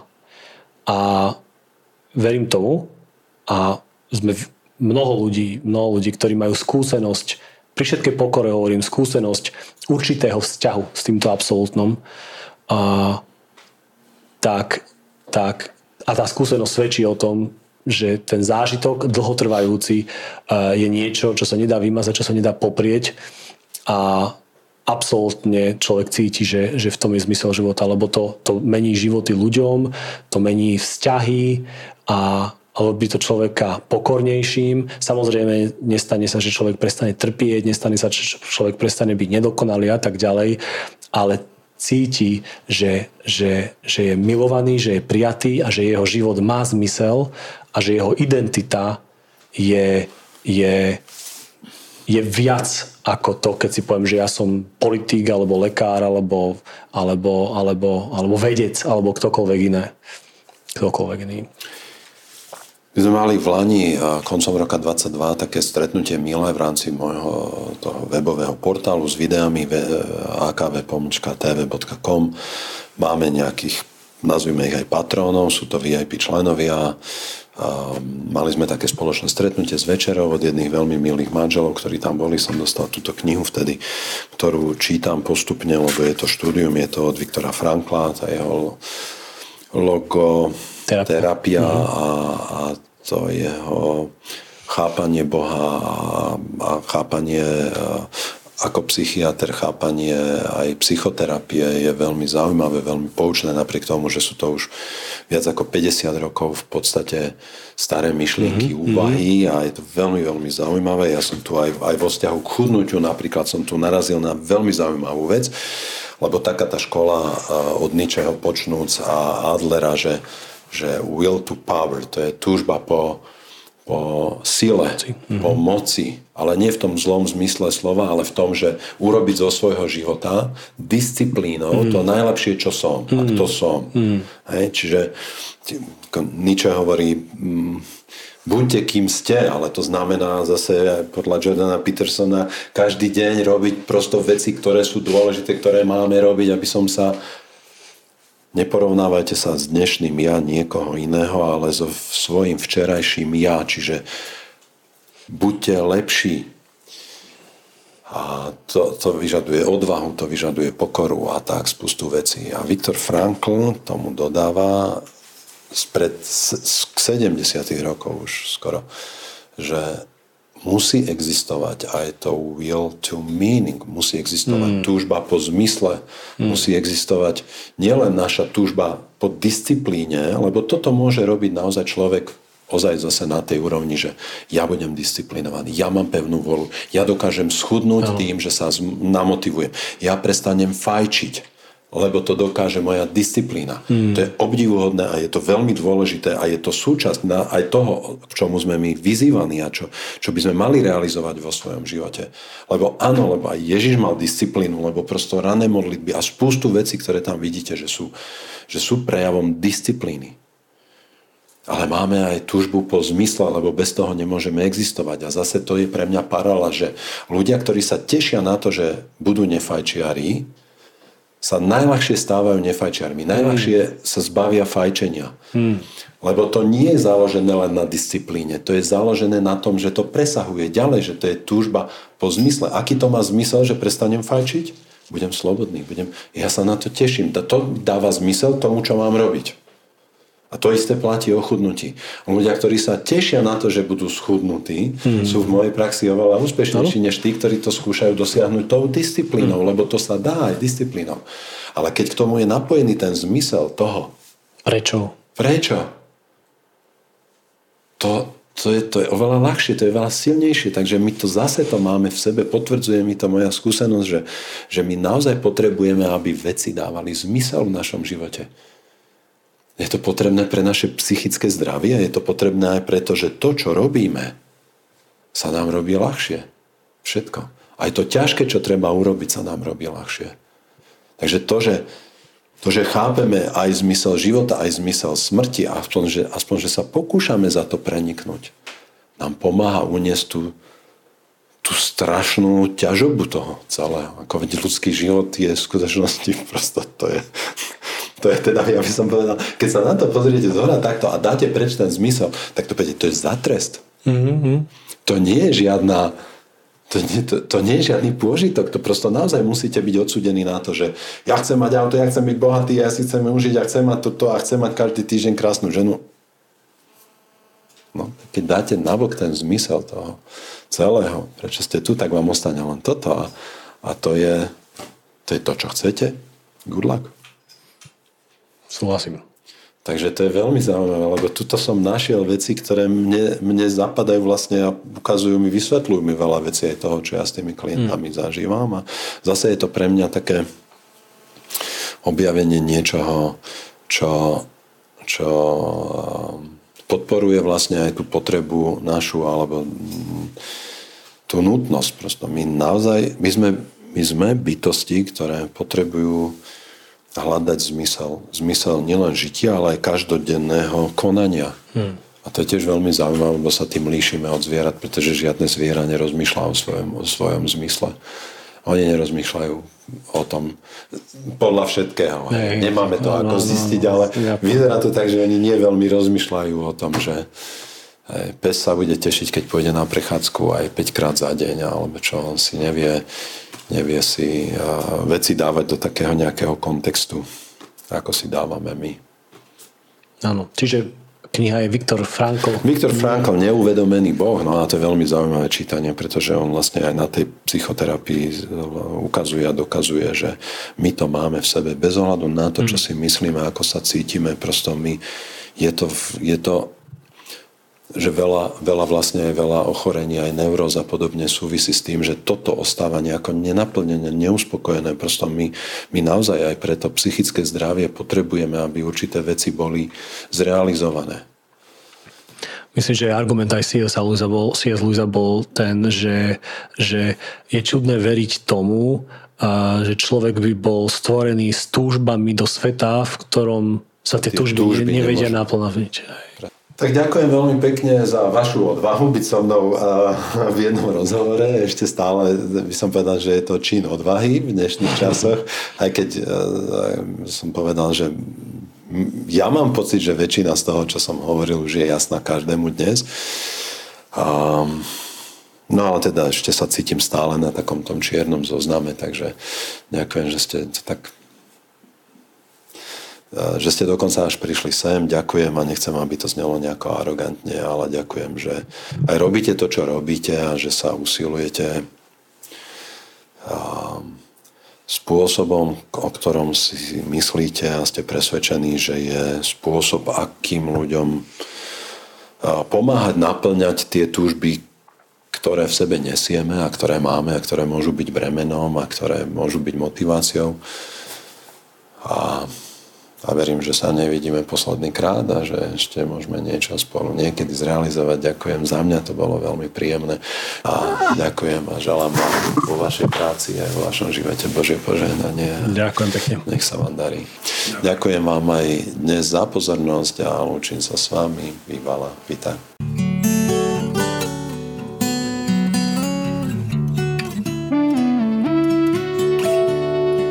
Ďakujeme, že počúvate podcasty doktor Igor Bukovský o výžive, zdraví a svete okolo nás. Tento podcast vyrábame vďaka tomu, že ste si kúpili knihy doktora Bukovského. Ďalšie dôležité informácie o výžive a zdraví nájdete na stránke www.encyklopédia.akv.sk.